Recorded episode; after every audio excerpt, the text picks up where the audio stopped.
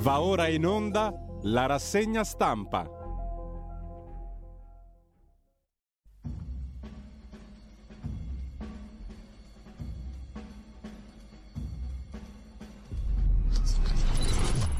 Un cordiale buongiorno a tutte le ascoltatrici e a tutti gli ascoltatori da Giulio Cainarca, ben trovati all'appuntamento con la rassegna stampa.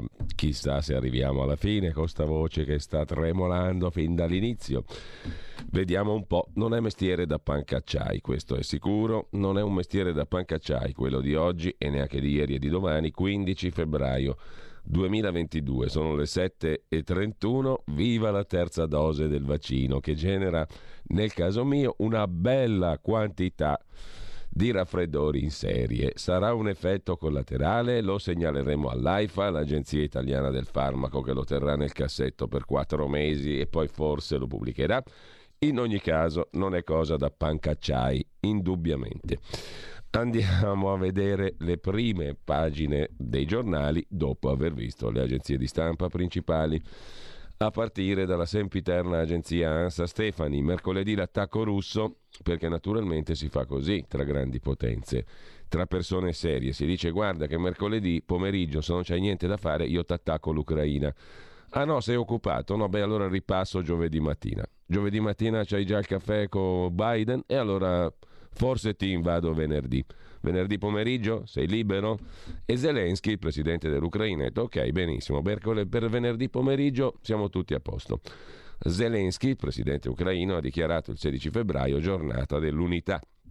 Mercoledì l'attacco russo, telefonato. Gli Stati Uniti spostano l'ambasciata. Corre subito l'occhio a un bel tweet eh, del professor Vladimiro Giacché che si domanda cosa c'è di sbagliato in quello che dice questo signore, quello che dice questo signore lo teniamo in sottofondo perché poi vi leggiamo la traduzione. Il signore è Vladimir Putin, il quale dice abbiamo reso chiaro che l'ulteriore espansione della Nato verso est è inaccettabile. Cosa c'è di incomprensibile? Mettiamo noi missili vicino ai confini degli Stati Uniti? Sono gli Stati Uniti con i loro missili che sono arrivati a casa nostra. Loro sono sulla soglia della nostra casa, dice questo signore Putin. È una richiesta eccessiva non mettere più sistemi d'attacco vicino a casa nostra? Cosa c'è di insolito qui? Non un centimetro più a est, dice il signor Putin. Ci è stato detto negli anni 90 e allora? Una presa in giro. Ci hanno ingannato sfrontatamente. Cinque ondate di espansione della Nato e ora ci sono sistemi simili in Romania e in Polonia. Dovete capire alla fine, non stiamo minacciando qualcuno, siamo andati lì ai confini degli Stati Uniti o ai confini del Regno Unito? Sono venuti da noi e ora dicono che anche l'Ucraina entrerà a far parte della Nato. Ciò significa che ci saranno sistemi anche lì, d'armi naturalmente o non ne faranno parte della Nato e ci saranno basi e sistemi d'arma d'attacco. Di questo si tratta. E volete qualche tipo di garanzia da me? Voi dovete darci garanzie. Voi, immediatamente e ora.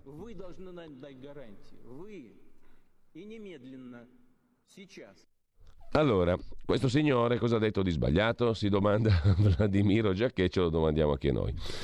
Intanto ce lo domandiamo anche noi, credo che ce lo domandi chiunque si metta lì un attimo a guardare le cose. In ogni caso non vogliamo fare i pancacciai anche noi, sai quelli che la sparano perché ce l'hanno loro la verità in tasca. No, eh, diciamo che la domanda ci sta.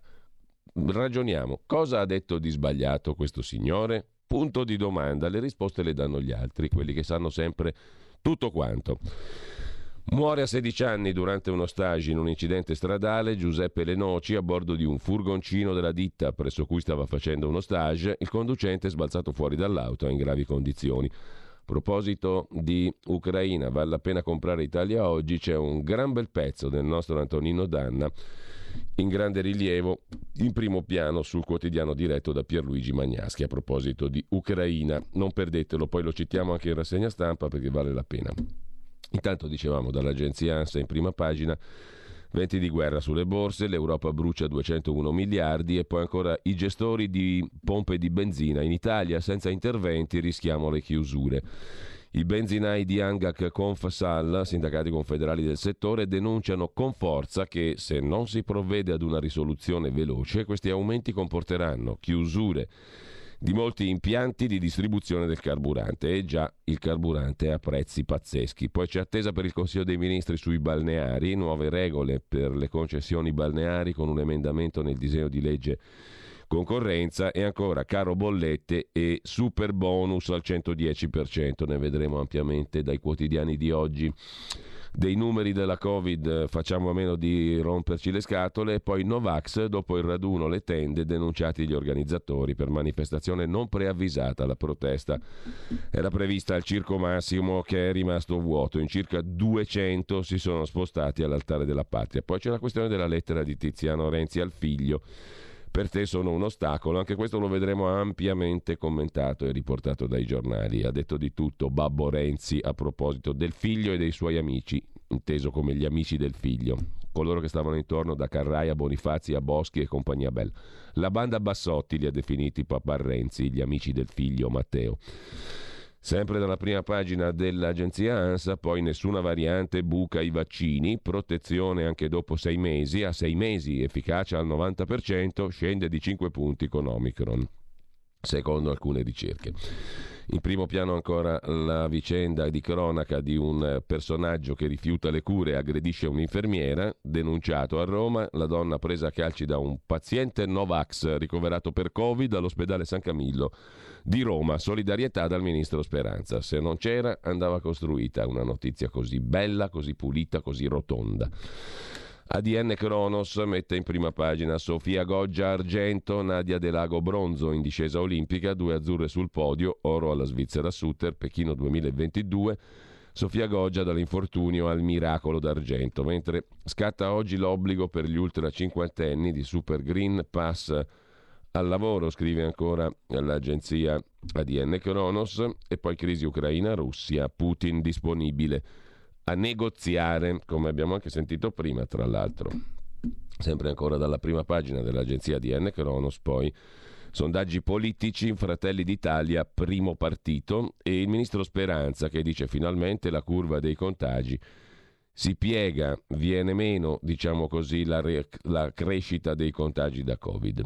Con questo lasciamo anche ADN Kronos, siamo in vena anche di dare un'occhiata all'agenzia Dire, dire.it. La conoscete? Eccola qua, studenti di 16 anni, studente che muore in un incidente stradale durante lo stage, e poi il segretario del Partito Democratico Letta che pone il tema della legge elettorale. Quella attuale è orribile, va cambiata, ma non servirà a mettere la fiducia un bel proporzionale per fare un minestrone con un Draghi bis, diciamo così. Sempre dalla prima pagina dell'agenzia Dire, poi la settimana corta lavorativa non serve per distribuire il reddito, lo dice Capone dell'UGL, uno dei sindacati minori. E poi c'è Babbo Renzi, la difesa di Tiziano Renzi, dagli inquirenti un modus operandi discutibile. Il cantante cantautore milanese Enrico Ruggeri contro le mascherine è polemica sui social. La replica del presidente Gimbe Cartabellotta, uno dei miracolati mediaticamente dalla Covid, invoca la libertà e poi critica una libera scelta.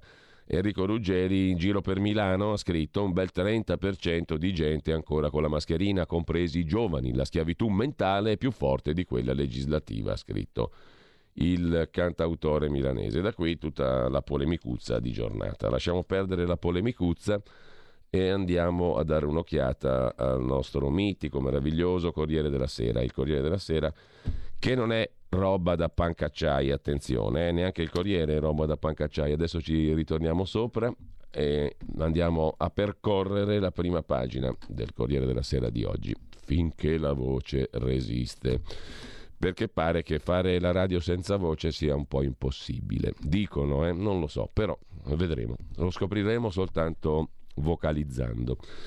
Non è un mestiere da pancacciai, cari amiche e amici all'ascolto, 346 6427 756 per dire la vostra, a un certo punto poi andiamo a percorrere, a rincorrere, a subcorrere i vostri messaggi via WhatsApp al 346 appunto 6427 756.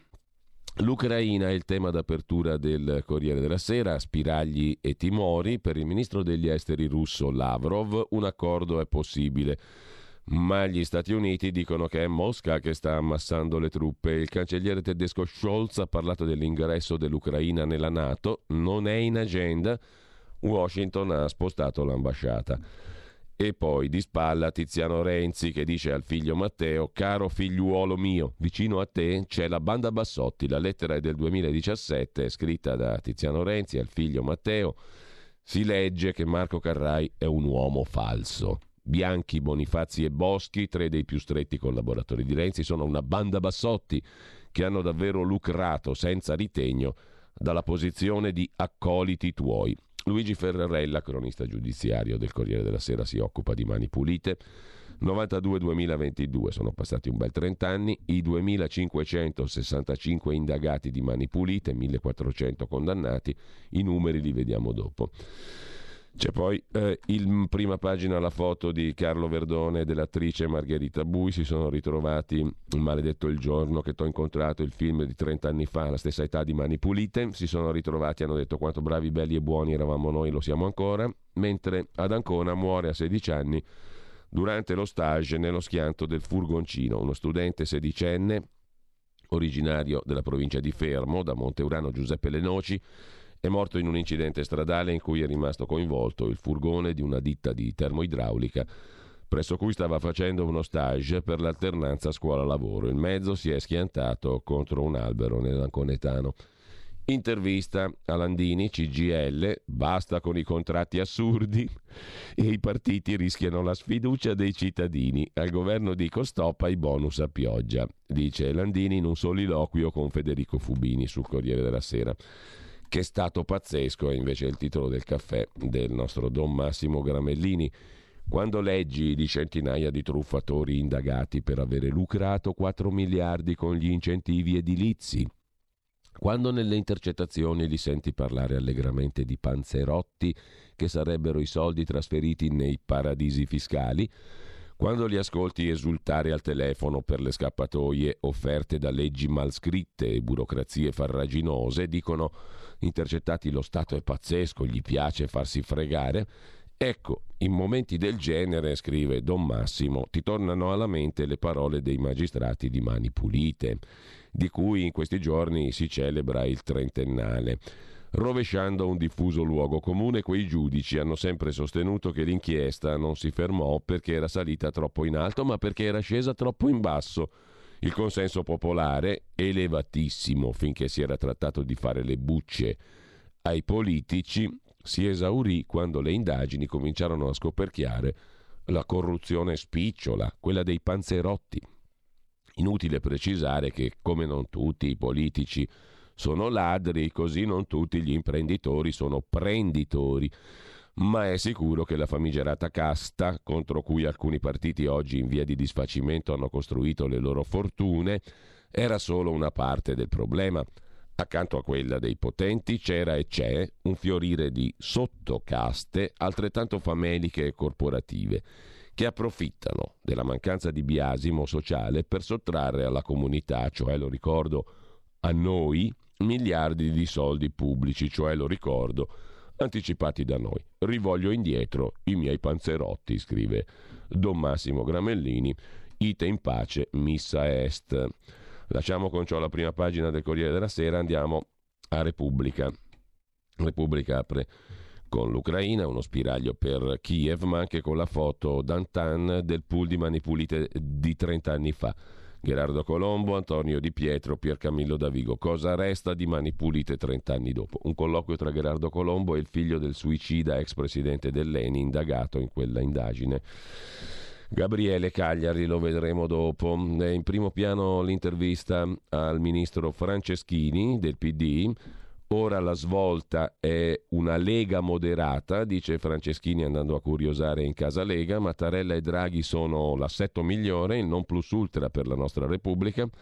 E una Lega moderata può essere la svolta, dice il ministro, pare dei beni culturali, Dario Franceschini. Sui referendum e la Corte Costituzionale riflette il professor Michele Ainis, se ciascun referendum fosse come un uovo, l'ha detto Giuliano Amato, con otto referendum potremo farci una frittata. Sarà questo il menù che oggi verrà servito in tavola dai giudici costituzionali che decidono sull'ammissibilità del referendum. Poi il padre di Renzi, gli amici di Matteo sono una banda bassotti e l'intervista, la vediamo tra poco, al ministro leghista del turismo Massimo Garavaglia. Facciamo come la Francia, ad aprile via il Green Pass, dice Garavaglia a Repubblica, nel giorno in cui scatta l'obbligo di Super Green Pass per tutti i lavoratori pubblici e privati dai 50 anni in su. Il ministro del turismo Massimo Garavaglia propone di fare come la Francia che ad aprile toglie tutto.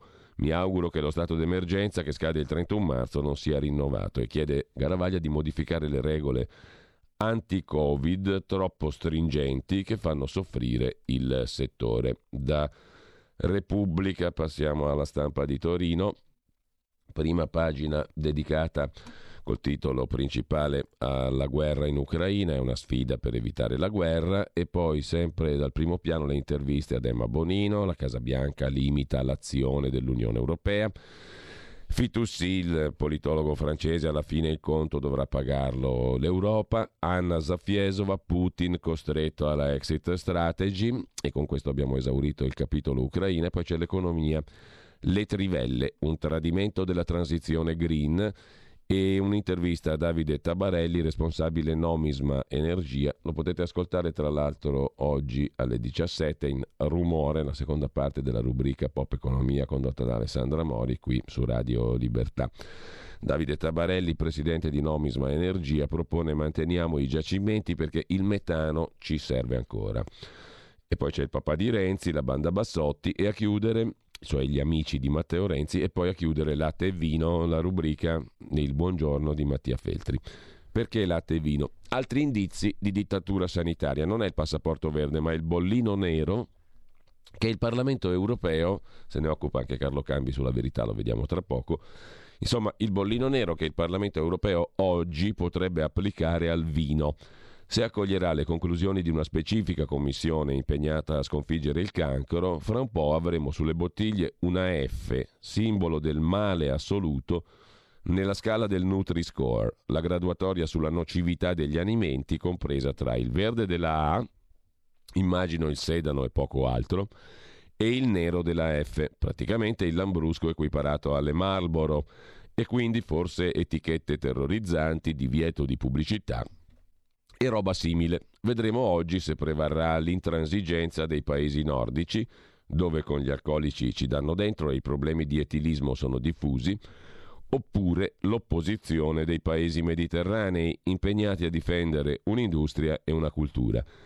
In un caso o nell'altro l'ossessione salutista procede implacabile e non venitemi a dire che chi beve troppo pesa sul servizio sanitario, se no ci toccherà introdurre il salamometro e alla terza fetta arrivano i NAS a sequestrare l'insaccato.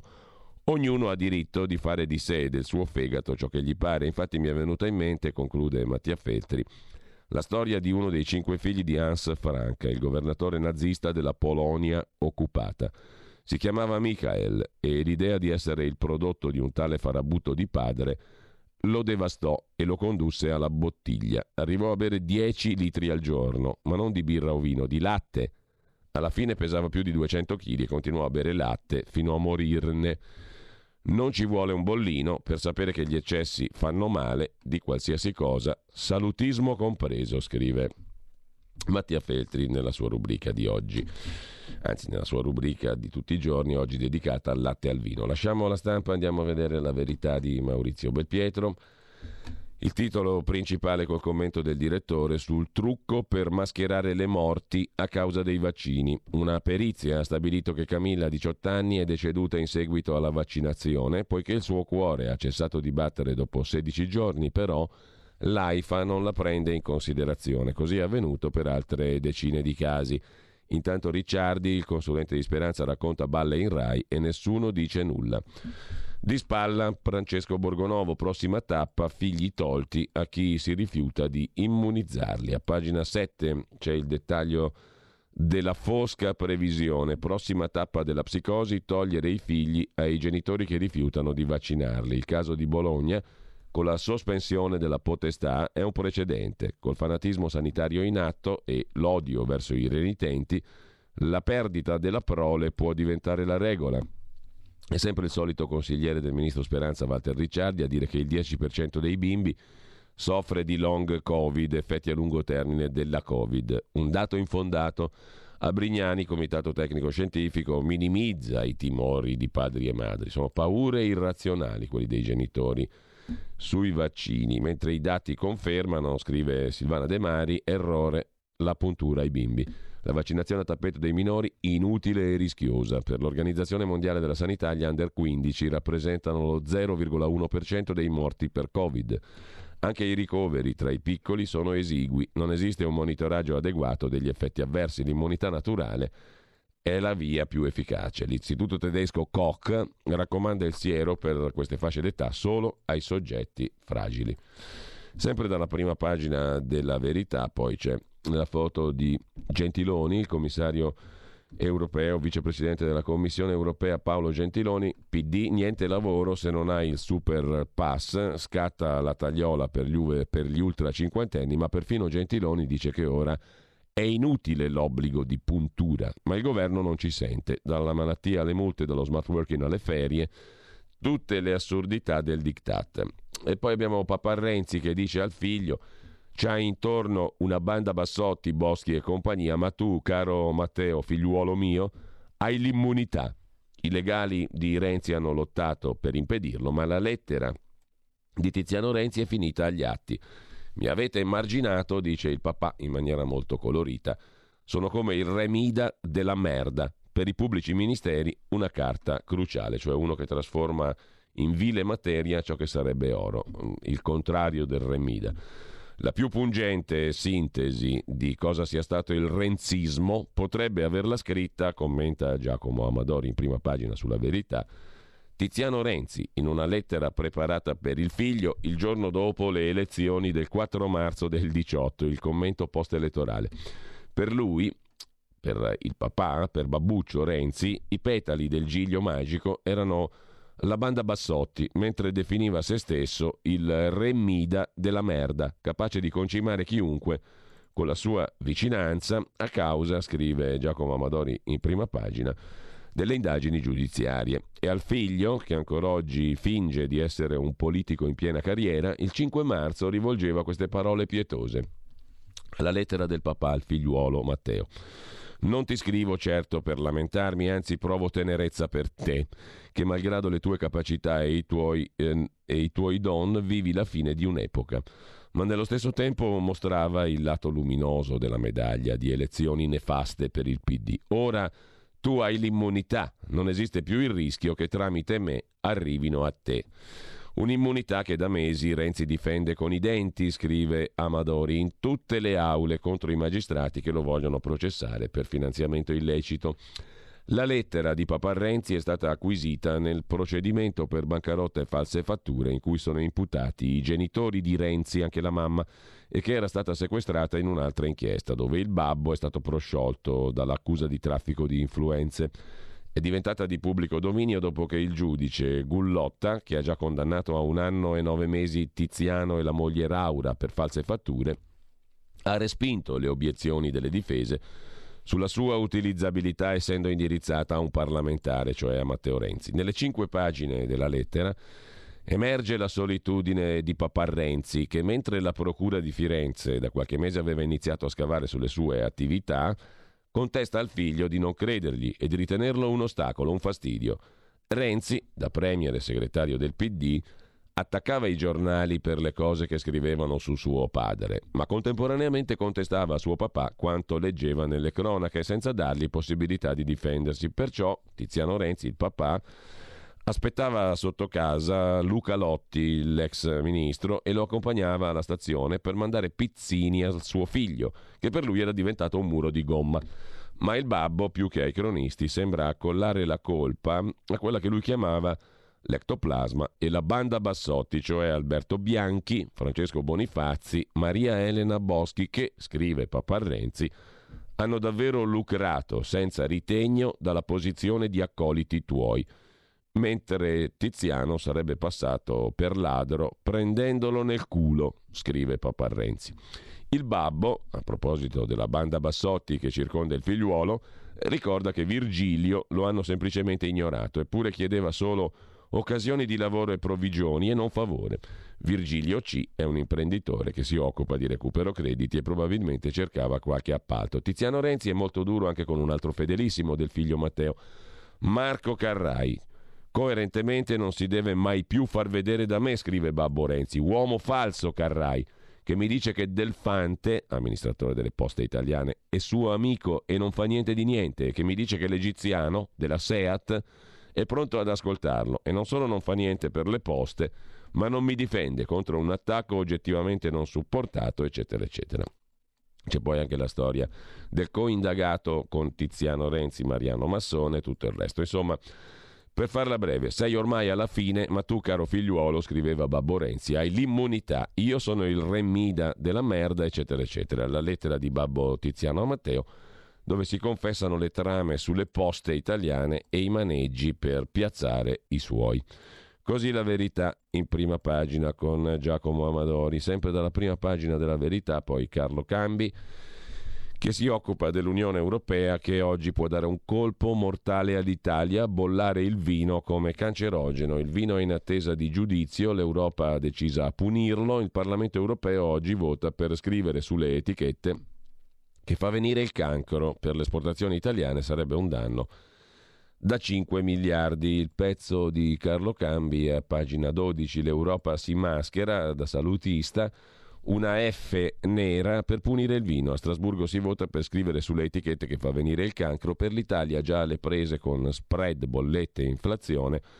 Un danno da 5 miliardi se prevale la maggioranza Ursula. Colpiti anche salumi e formaggi, scrive. Carlo Cambi, la faccenda è seria e mette in imbarazzo la fede, cancella millenni di cultura, fa fuori 5 miliardi dal nostro fatturato estero. L'Europa balbetta sulla Russia, non si domanda se conviene far guerra alla più vasta nazione cristiana, magari spingendola in braccio alla Cina, ma far dire al parroco prendete e bevetene tutti aggiungendo a vostro rischio e pericolo pare troppo, eppure oggi a Strasburgo il vino che da 8.000 anni conforta l'uomo, che per i mediterranei è da sempre la bevanda sacra per noi un fattore economico imprescindibile, potrebbe essere messo al bando dall'Unione Europea. Si vota a Strasburgo, l'esito si saprà domani. Se il vino è un nemico della salute, così Carlo Cambi, e del nostro fatturato naturalmente. la nemica in questo caso è l'Unione Europea, il Parlamento. Mentre è scontro sul 110%, il super bonus, ma il grosso delle truffe è sul bonus targato PD il PD di Enrico Letta fa il doppio gioco, non si esprime su caro bollette e super bonus e nasconde che la maggior parte delle truffe riguardano il bonus facciate introdotto dal governo giallo-rosso Conte bis. È Mauro Bazzucchi a fare il punto sulla questione a pagina 13 della Verità, ambiguità e tatticismi, il doppio gioco del PD su energia e super bonus. Letta e il suo partito cercano di lucrare sulle liti tra le altre forze di maggioranza e all'interno delle stesse e fingono di ignorare che le truffe maggiori non sono sul 110% ma sul loro bonus facciate. Sulle bollette oggi il Consiglio dei Ministri discute del Consiglio Superiore della Magistratura e non delle bollette. Mentre sempre dalla prima pagina della Verità da segnalare il pezzo di Martino Cervo, ormai lo dicono, la libertà c'è ma solo per chi vuole uccidersi. Autodeterminazione, a pagina 11 l'articolo dedicato alla questione del suicidio. L'autodeterminazione conta per il suicidio, ma non sui lockdown. La Corte decide su giustizia e fine vita. L'ex capo Silvestri tifa eutanasia in nome del liberalismo, un liberalismo che è stato dimenticato in pandemia. Eh, Gaetano Silvestri, eh, suprema guida della Corte de Costituzionale, dopo la curiosa intemerata preventiva sui referendum da parte di Giuliano Amato, dalle colonne della stampa il pressing di un predecessore che guidò appunto la Corte Costituzionale dal 2013 al 2014, il presidente emerito Gaetano Silvestri che ha detto che deve contare solo la volontà personale, ma sono gli stessi giudici che hanno avallato chiusure e obblighi cioè i lockdown. Lì evidentemente il principio della volontà personale non conta. Mentre chiudiamo dalla prima pagina della verità col presidente degli industriali che va nel pallone. Si tratta di Carlo Bonomi, il capo di Confindustria, che punta a guidare la Serie A. Oggi il suo nome verrà messo ai voti. In caso di vittoria i possibili conflitti di interesse non mancano. C'è poi il libro postumo di Giampaolo Pansa, la storia la scrivono i vincitori, ma senza i vinti non è vera storia, introduce in prima pagina la verità. Pagina 21 non è storia senza i vinti, la memoria negata della guerra civile, edito da Rizzoli. Eh, la verità ne pubblica un estratto di questo libro, Il mio viaggio tra i vinti, contenuto appunto nel volume Non è storia senza i vinti. Nel volume sono pubblicate, oltre ad alcune pagine che compongono il ciclo dei vinti, una parte delle recensioni e delle interviste che i giornali italiani hanno dedicato ai libri di Giampaolo Pansa, che hanno svelato quanto accaduto tra il 43 e il 45. Con ciò lasciamo anche la verità. Andiamo a vedere la prima pagina di Libero, il quotidiano di Alessandro Sallusti che apre con meno virus, più divieti, scatta l'obbligo di vaccino, precipitano ancora i contagi, secondo tutti gli esperti la quarta ondata è finita, mezzo mondo toglie passe e restrizioni mentre noi insistiamo. Intanto slitta l'intervento per calmierare le bollette. Oggi il Consiglio dei Ministri non ne parla. Eh, c'è un nuovo video sul caso di Report, la trasmissione condotta da Ranucci su Rai 3. Ranucci che si vantava, chiamo il capo dei servizi segreti degli 007. In taglio alto invece la guerra non c'è, ma Putin l'ha già vinta, scrive Carlo Nicolato. L'Occidente accontenta Mosca, l'Ucraina non entrerà nella Nato e lo scontro si allontana. Sulle mail di Papa Renzi al figlio Matteo si sofferma Alessandro Sallusti, il referendum è meglio della giustizia fatta con i pizzini. Oggi la Corte Costituzionale decide l'ammissibilità dei quesiti referendari su giustizia, eutanasia, legalizzazioni delle droghe leggere, tre temi sui quali politica e Parlamento non hanno saputo esprimersi, creando un vuoto legislativo. Risultato l'eutanasia è vietata ma di fatto praticata, lo spinello è vietato ma anche no, il sistema giustizia è un corpo non indipendente, estraneo a qualsiasi regola e controllo. In queste ore, scrive Sallusti, le pressioni dei magistrati sui colleghi della Corte Costituzionale per impedire che la rivoluzione bloccata in Parlamento avvenga dal basso è forte. Questo nonostante ogni giorno accadano fatti che renderebbero urgente il giro di vite. È di ieri la notizia dell'esistenza di una mail scritta da Tiziano Renzi al figlio Matteo estratta dal suo computer allegata all'inchiesta sulla gestione delle società di famiglia portata avanti dalla Procura di Firenze. Nella email Babbo Renzi esprime giudizi molto duri nei confronti del cerchio magico del figlio, Boschi Lotti Carrai. Nulla che abbia a che fare con l'inchiesta, su questo però i pareri sono diversi, tantomeno nulla di penalmente rilevante, eccetera. Invece i solerti magistrati di Firenze nel 2018 l'hanno fatta già loro, eh, la, eh, il giudizio l'hanno espresso già loro mh, mm, e mh, mm, l'hanno conservata questa mail per quattro anni, ora data in pasto all'opinione pubblica. Il classico esempio di uso personale e politico della giustizia, secondo Alessandro Sallusti. Mentre lasciamo anche la prima pagina di Libero, andiamo a vedere rapidamente il tempo di Roma. Franco Becchis ha lasciato la direzione, sta per lasciarla formalmente, andrà a dirigere un quotidiano economico edito da Maurizio Belpietro in veste di editore, ne sapremo di più a giorni. Intanto obbligo vaccinale in frantumi è il titolo d'apertura del Tempo di Roma nel giorno in cui scattano le misure contro i Novax in Italia. Gentiloni lo manda in archivio, l'obbligo di vaccino. Ha detto il commissario europeo che non è più il tempo di questa discussione, i contagi calano. Poi la crisi ucraina che fa volare il prezzo della benzina. E infine Roma che butta altri soldi per i cassonetti, Gualtieri vuole 300 milioni, nuovo giro di cassonetti per i rifiuti a Roma, stavolta è l'ora dei cassonetti smart, high tech, per i quali il sindaco Gualtieri ha chiesto appunto 300 milioni di euro, non propriamente bruscolini. Dal tempo di Roma uno sguardo lo diamo rapidamente anche al giorno, la nazione e il resto del Carlino. Il quotidiano nazionale, insomma, che mette in primo piano, adesso lo vediamo, l'agonia ucraina, Putin muove le truppe, ma anche il fatto del morto di un altro morto, un altro stagista morto, un ragazzo di 16 anni che studiava a Fermo. A Milano invece chiede di vedere il Green Pass un bancario viene colpito con un pugno, scrive il giorno.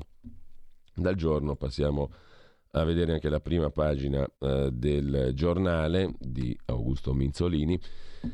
Apertura sulla questione della Russia e dell'Ucraina, tregua e minacce, ma anche bufera sull'economia se lo spread, sullo spread vola il petrolio e poi la Corte Costituzionale che decide sui referendum, riforma della giustizia, i cittadini possono scavalcare il palazzo. Anche qui c'è il metodo report, il conduttore Ranucci ancora nei guai, un video tira in ballo anche gli 007, cioè i servizi segreti.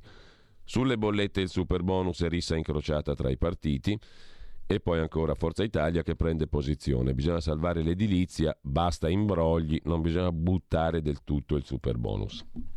E ancora in primo piano il caso Bonomi.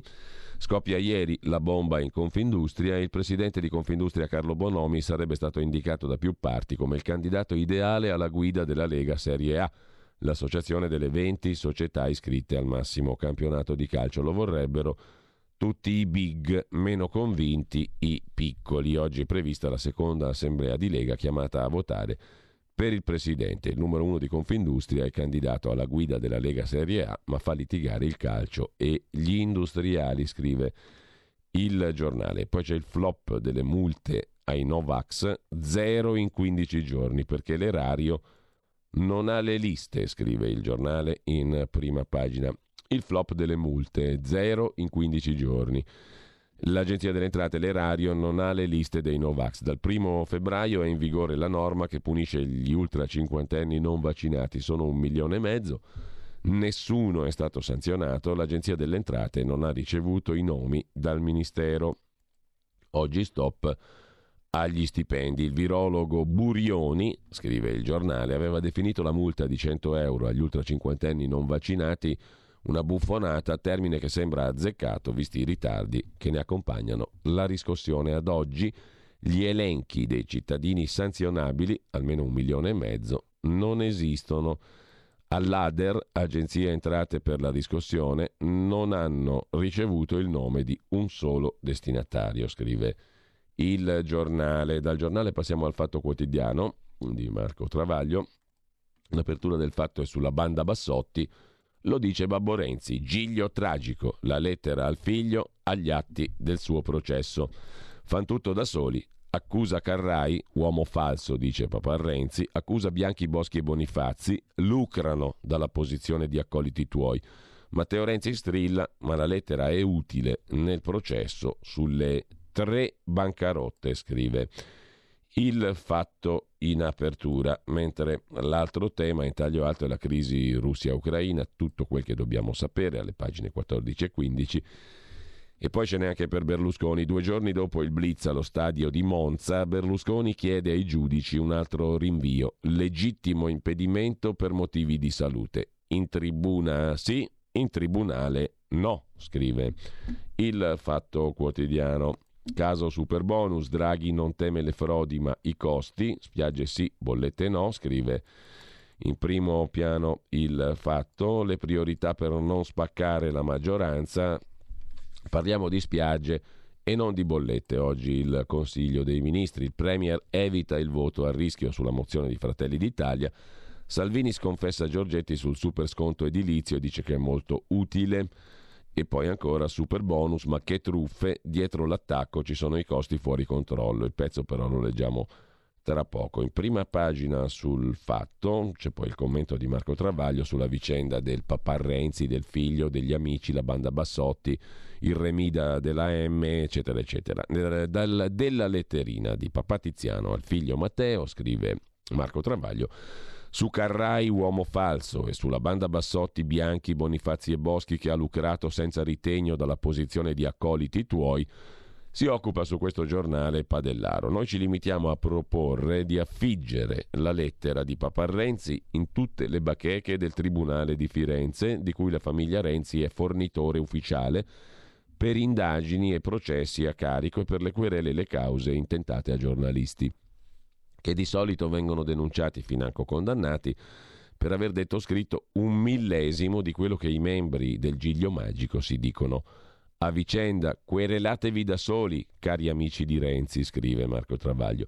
È noto che i peggiori nemici dei renziani sono quelli che li conoscono meglio, cioè i renziani. Nel 2017 l'innominabile Renzi trattava il povero genitore al telefono come un bugiardo matricolato sul caso Consip. Non voglio essere preso in giro, diceva Matteo al suo babbo. Non puoi dire bugie o non mi ricordo, devi ricordarti tutti gli incontri e i luoghi con l'amministratore della Consip, Marroni. Non è più la questione della Madonnina e del giro di merda di Firenze per Meggiugorie. Non ti credo. Non è credibile che non ricordi di aver incontrato uno come Romeo, l'immobiliarista napoletano. La verità non l'hai detta a Luca e non farmi aggiungere altro. Dopodiché Renzi definiva le accuse una cosa molto seria per cui andrai a processo, stai distruggendo la mia esperienza. E in pubblico definiva l'inchiesta Consip un complotto del PM deviato Woodcock, dei carabinieri golpisti e del falso quotidiano. Chi scrive, commenta Travaglio, ha perso due cause civili per aver accostato Babbo Tiziano a una bancarotta, infatti è sotto processo con la moglie per bancarotta, e ipotizzato un conflitto di interessi fra il padre che traffica su appalti Consip e il figlio che nomina da premier i vertici della Consip. Figurarsi se io avessi detto banda Bassotti, come ha detto Papa Renzi, o ripetuto l'epiteto sessista usato da Bianchi, presidente della Fondazione Open, in un appunto sulla Boschi e il suo sfogo contro Renzi per 2 milioni spesi per quel referendum del cazzo e i social senza averli, o i suoi smadonnamenti quando Matteo accollò alle casse vuote di Open un volo privato Ciampino-Washington per commemorare per due minuti l'incolpevole Bob Kennedy, noleggiando un jet Dassault Falcon 900 alla modica cifra di 134.900 euro. Col che Bianchi commenta 134.900, ma ha perso la testa? E Lotti, non ho parole, io gli ho detto che senza copertura non si può.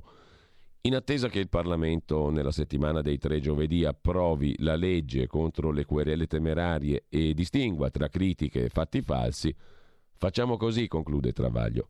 O Renzi, padre e figlio, Boschi Bianchi, Bonifazzi e C ritirano le querele ai giornalisti che li hanno trattati molto meglio di quanto non si trattino loro e ci lasciano scrivere almeno quello che si dicono tra loro, oppure si querelano da soli. Così sul fatto quotidiano Marco Travaglio. Andiamo a dare un'occhiata anche al foglio però. Il foglio che apre la sua prima pagina con eh, l'Ucraina, con eh, Putin, con il che fare sull'Ucraina, c'è poco di interessante però, ma soprattutto direi eh, vale la pena citare un articolo in prima pagina sulla questione della censura. Amleto razzista, se ne occupa Giulio Meotti, cancellare quel bigotto di Shakespeare e sostituirlo con un corso su Lady Gaga. Uno dei più eminenti lettori di Shakespeare, Harold Bloom, una volta disse che il drammaturgo inventò la personalità come l'abbiamo conosciuta. L'influenza di Shakespeare è stata così profonda, sosteneva Bloom, che se non avesse mai scritto una parola penseremmo, sentiremmo e parleremmo in modo diverso. Bloom non c'è più e ora la Royal Shakespeare Company insegnerà ai bambini delle scuole il razzismo e il sessismo contenuti nelle commedie di Shakespeare, il quale è razzista perché identifica virtù e bellezza con l'essere bianco la tempesta ha violenze e implicazioni coloniali, mm, perché Prospero arriva nell'isola e sopprime i suoi abitanti, mentre la principessa Catherine e Lady Anne sono prese da Enrico V e Riccardo III senza il proprio consenso. Il Globe Theatre, il più importante teatro londinese risalente a fine Cinquecento, che aveva Shakespeare come principale autore drammatico e ricostruito dopo l'incendio che lo distrusse, nel suo seminario per decolonizzare Shakespeare, offrendo corsi contro il razzismo presente nelle sue opere, sentenzia che Amleto ha opinioni razziste sui neri e incarna la mascolinità bianca. Insomma, bisogna epurare anche Shakespeare. Mi sono dimenticato però di citare, torniamo brevemente sul fatto quotidiano di oggi, l'ultima pagina, laddove la professoressa Maria Rita Gismondo, nella sua rubrica antivirus, si occupa del Novavax. L'attesa continua. Partiamo, partiamo sono le parole della marcia trionfale della Ida che accompagnava l'ingresso a Tebe del giovane Radames che fin dal primo atto scopriamo innamorato della protagonista, malgrado le parole sottendano movimento i coristi stanno fermi per un'ora. È così particolare la scena della Ida verdiana da essere entrata nel linguaggio comune come metafora per attività annunciate come imminenti ma mai iniziate. In questi giorni ci sembra calzante questa citazione per l'attesa del nuovo, annunciato mai arrivato vaccino Novavax, in arrivo da mesi. Sarebbe dovuto essere disponibile lo scorso giugno. Dopo lungo silenzio, la nuova data annunciata è stata a inizio febbraio. Ad oggi si parla di un nuovo slittamento, eppure l'autor- l'autorità europea del farmaco, l'EMA, lo ha autorizzato il 21 dicembre 2021. L'Agenzia del Farmaco Italiana l'AIFA il giorno dopo, come vaccino per la somministrazione delle prime dosi e dunque non per i richiami per soggetti con età uguale o superiore a 18 anni. È stato denominato vaccino dei Novax perché formulato come i vecchi vaccini, mediante tecnologie in uso da 30 anni come, quelle, come per il vaccino contro l'epatite B, il meningococco, l'antinfluenzale. Infatti il Novavax è un vaccino proteico e utilizza una tecnologia diversa sia dai vaccini a RNA messaggero come quelli di Pfizer, BioNTech e Moderna, che da quelli a vettore virale di AstraZeneca e Johnson Johnson. Non contiene materiale genico e questo per molti potrebbe essere importante. AIFA testimonia di un'efficacia di circa il 90% nel prevenire la malattia Covid-19 sintomatica anche in persone di età superiore ai 64 anni. Il profilo di sicurezza positivo, reazioni avverse di tipo locale. Così l'AIFA, dopo una serie di trattamenti, il direttore generale AIFA Magrini ha annunciato l'arrivo del Novavax il 24 febbraio. Presumibilmente, se la data sarà rispettata, sarà disponibile negli hub vaccinali a marzo. L'obbligo di Super Green Pass anche nel luogo di lavoro a data 15 febbraio e insomma, conclude Gismondo, quanti si sarebbero vaccinati senza incorrere nelle sanzioni se Novavax fosse stato disponibile tempo fa? Il coro della Ida ci ha stancato, scrive la professoressa Maria Rita Gismondo, direttore microbiologia clinica e virologia dell'ospedale Sacco di Milano, nella sua rubrica sul fatto quotidiano di oggi. Dal fatto passiamo però al domani di Carlo De Benedetti. In apertura, in prima pagina, l'articolo principale Sull'Ucraina la via d'uscita dalla crisi ucraina dipende dal cancelliere tedesco Scholz, ma vi segnalo anche tra gli articoli nelle pagine interne un pezzo dedicato al silenzio stampa in Trentino Alto Adige, dove c'è un padrone unico dei media, ex deputato anche della Südtiroler Volkspartei. In pochi anni il gruppo Athesia ha preso il controllo su quasi tutti i giornali locali, poi ha deciso di chiuderne uno, Trentino. A capo c'è un imprenditore che ha una grossa influenza politica dopo essere stato a lungo un parlamentare, perché il numero uno di Athesia è Michael Ebner, ex parlamentare della SVP, eletto per quattro volte in Parlamento a Roma, altre tre volte in Europa. A Bolzano spiegano che non ha grandi simpatie per il presidente della provincia Compatscher, anche lui espressione della Südtiroler Volkspartei. Prosegue insomma l'inchiesta sui padroni dei media a livello locale sul quotidiano, sul quotidiano domani che poi si occupa anche di una cosa molto curiosa, l'internet del futuro, pagina 13. Guardate un po' che foto per chi la sta vedendo il colosso dei motori di ricerca Baidu cinese ha presentato la sua piattaforma per il metaverso, cioè il nuovo mondo meraviglioso che ci aspetta per il futuro. La Repubblica Popolare del Metaverso e i nuovi mondi costruiti dalla Cina, scrive in pagina 13 Andrea Daniele Signorelli. Da Meta a Microsoft fino a Epic Games, Nvidia, e realtà meno note come Roblox e The Sandbox. La bandiera a stelle e strisce è già piantata profondamente nel metaverso grazie ai numerosi colossi digitali e del gaming che stanno scommettendo sulla prossima incarnazione di Internet. Ma nella grande mappa troviamo anche la Corea del Sud, dove ha sede il social network tridimensionale Zepeto, il Giappone con l'ormai classico Animal Crossing di Nintendo, e una serie di progetti legati alle criptovalute dalla più difficile collocazione. Decentraland, per esempio, dichiara il suo quartier generale a Genesis City. metaverso.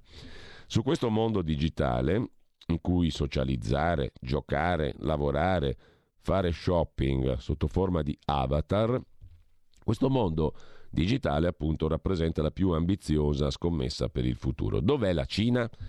Nonostante dalle nostre parti abbiano trovato meno spazio mediatico, i colossi cinesi non sono rimasti a guardare, mentre Zuckerberg e gli altri campioni della Silicon Valley iniziavano a dare forma a questi mondi virtuali che collettivamente prendono il nome di metaverso.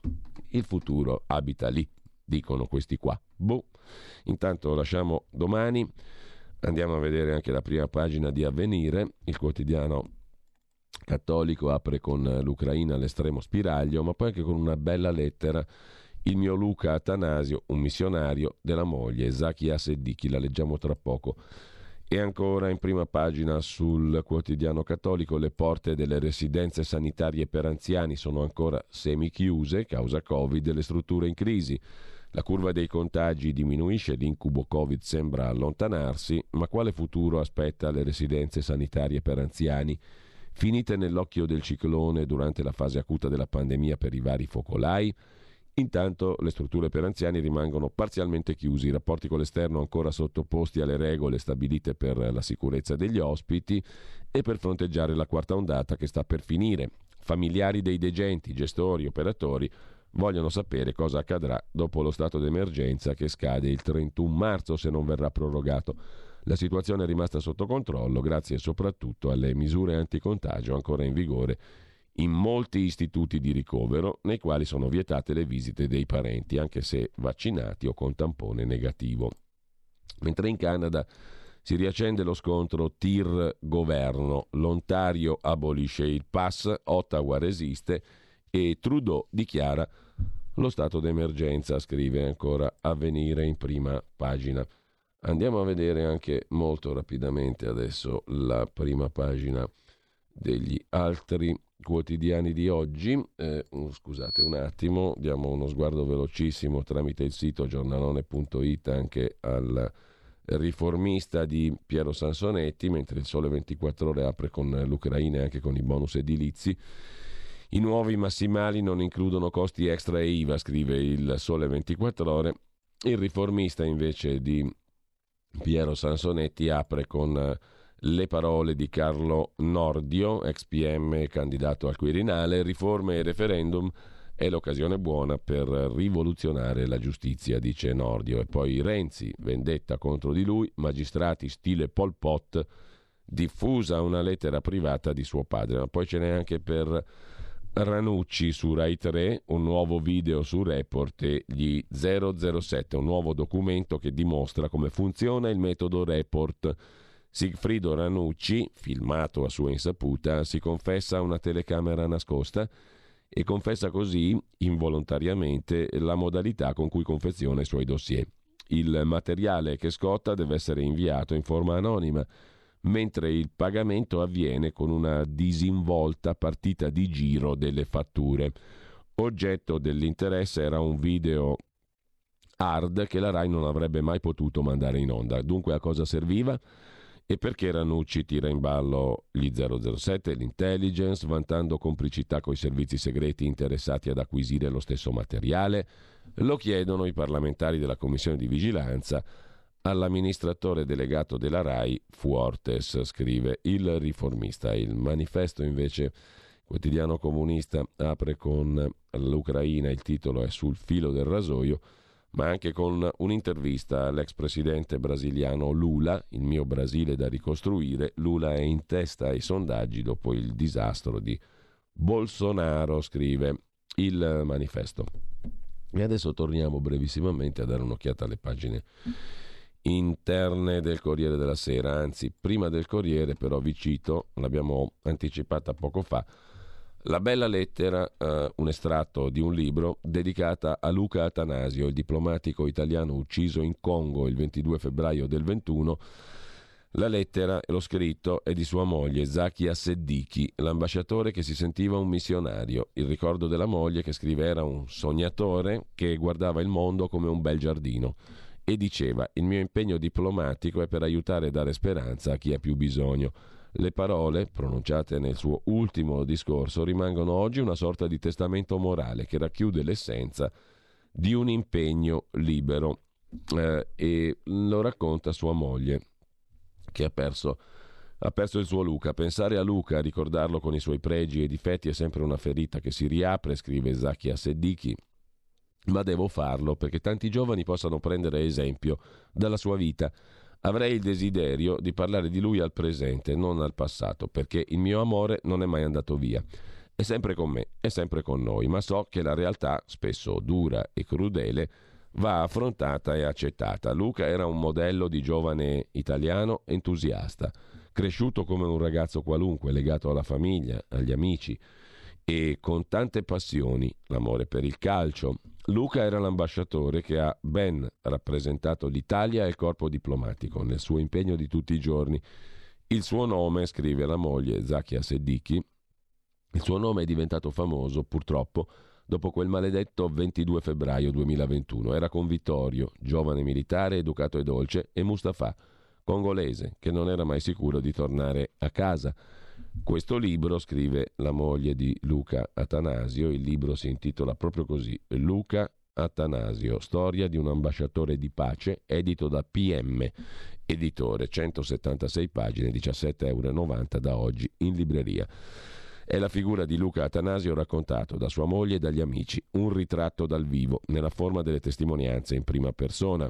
Fabio Marchese Ragona, vaticanista di TGCOM 24, ha scelto questa modalità narrativa per restituire la figura affascinante dell'ambasciatore ucciso in Congo il 22 febbraio del 2021. In questo libro c'è il profilo di un uomo di pace e anche di fede, dall'oratorio di Limbiate, in quel di Saronno, in Lombardia, agli incontri di Tesè, una testimonianza che spinge a, imita- a imitarlo. Chi era Luca? scrive sua moglie. Un sognatore che guardava il mondo come un bel giardino, sempre con grandi motivazioni che gli hanno permesso di raggiungere i propri obiettivi, molto serio e preciso al lavoro, nonostante il viso d'angelo. Si arrabbiava molto se le cose non erano fatte con correttezza e con onestà, ma allo stesso tempo era un uomo che aveva la capacità di offrire un ambiente sereno per lavorare in una grande squadra. Era spontaneo e tanto goffo come un bambino Portava gioia ovunque passasse, simpatico e sempre pronto a fare una battuta. Il sorriso non lo abbandonava mai. Aveva davvero un cuore giovane e questo riusciva a farlo trasparire. Una volta in un negozio, in fila davanti alla cassa, io e Luca, ricorda sua moglie Zakia Sediki, io e Luca avevamo dietro a noi una signora con una bellissima bambina di 5-6 anni. La piccola a un certo punto si è messa davanti a mio marito e la mamma le ha detto lascia passare il signore. La dolce risposta della bimba è stata mamma, ma non è un signore, è un ragazzo, dice la bambina. Aveva tante passioni il mio Luca e amava in particolare l'arte. Quando ha smesso di dipingere per mancanza di tempo si era interessato all'arte africana, tanto da aver pensato di fare un catalogo, un sogno che sarà realizzato da me e da chi gli voleva bene. Poi il pezzo prosegue, siamo a pagina 3. Siamo a pagina 3 del quotidiano Avvenire. Il libro, lo ripeto, è Luca Atanasio, Storia di un ambasciatore di pace, editore PM da oggi in libreria. È stato ammazzato in Congo il 22 febbraio del 21.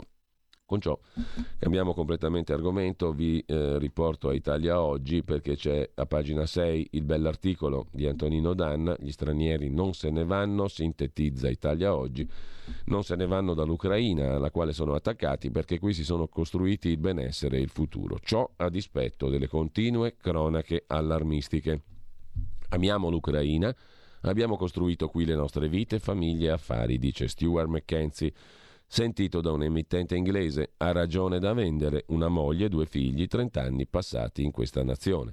In Ucraina la vita continua, pizza, sushi, cultura che non mancano. Bella città questa Leopoli. Il suo centro storico è patrimonio dell'umanità, conta quasi 730.000 abitanti, da cui il confine polacco è ad appena 82 chilometri e 900 metri.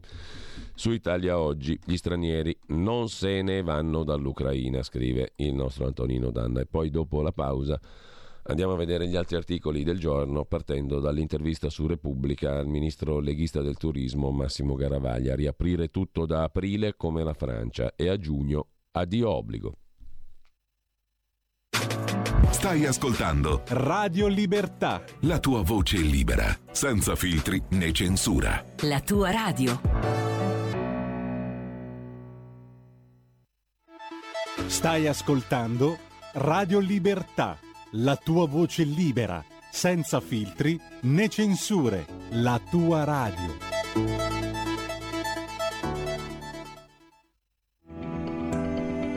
Il meteo.it presenta le previsioni del giorno. La perturbazione giunta nella giornata di ieri sull'Italia perde progressivamente di intensità e si porta verso le nostre regioni centro-meridionali. In mattinata ancora maltempo su buona parte del centro-nord, anche con fenomeni a carattere temporalesco e nevosi sui rilievi sopra gli 800 mm di quota. Andrà meglio al sud con tempo in genere asciutto, sia pure con molte nubi. Nel pomeriggio le precipitazioni si faranno meno intense e meno frequenti, ma saranno ancora possibili al nord-est, sulle regioni centrali tirreniche, sull'Umbria e via via poi anche al sud a macchia di leopardo. Miglioramento altrove. Le previsioni di ilmeteo.it tornano più tardi. Una buona giornata da Stefano Ghetti. Avete ascoltato le previsioni del giorno.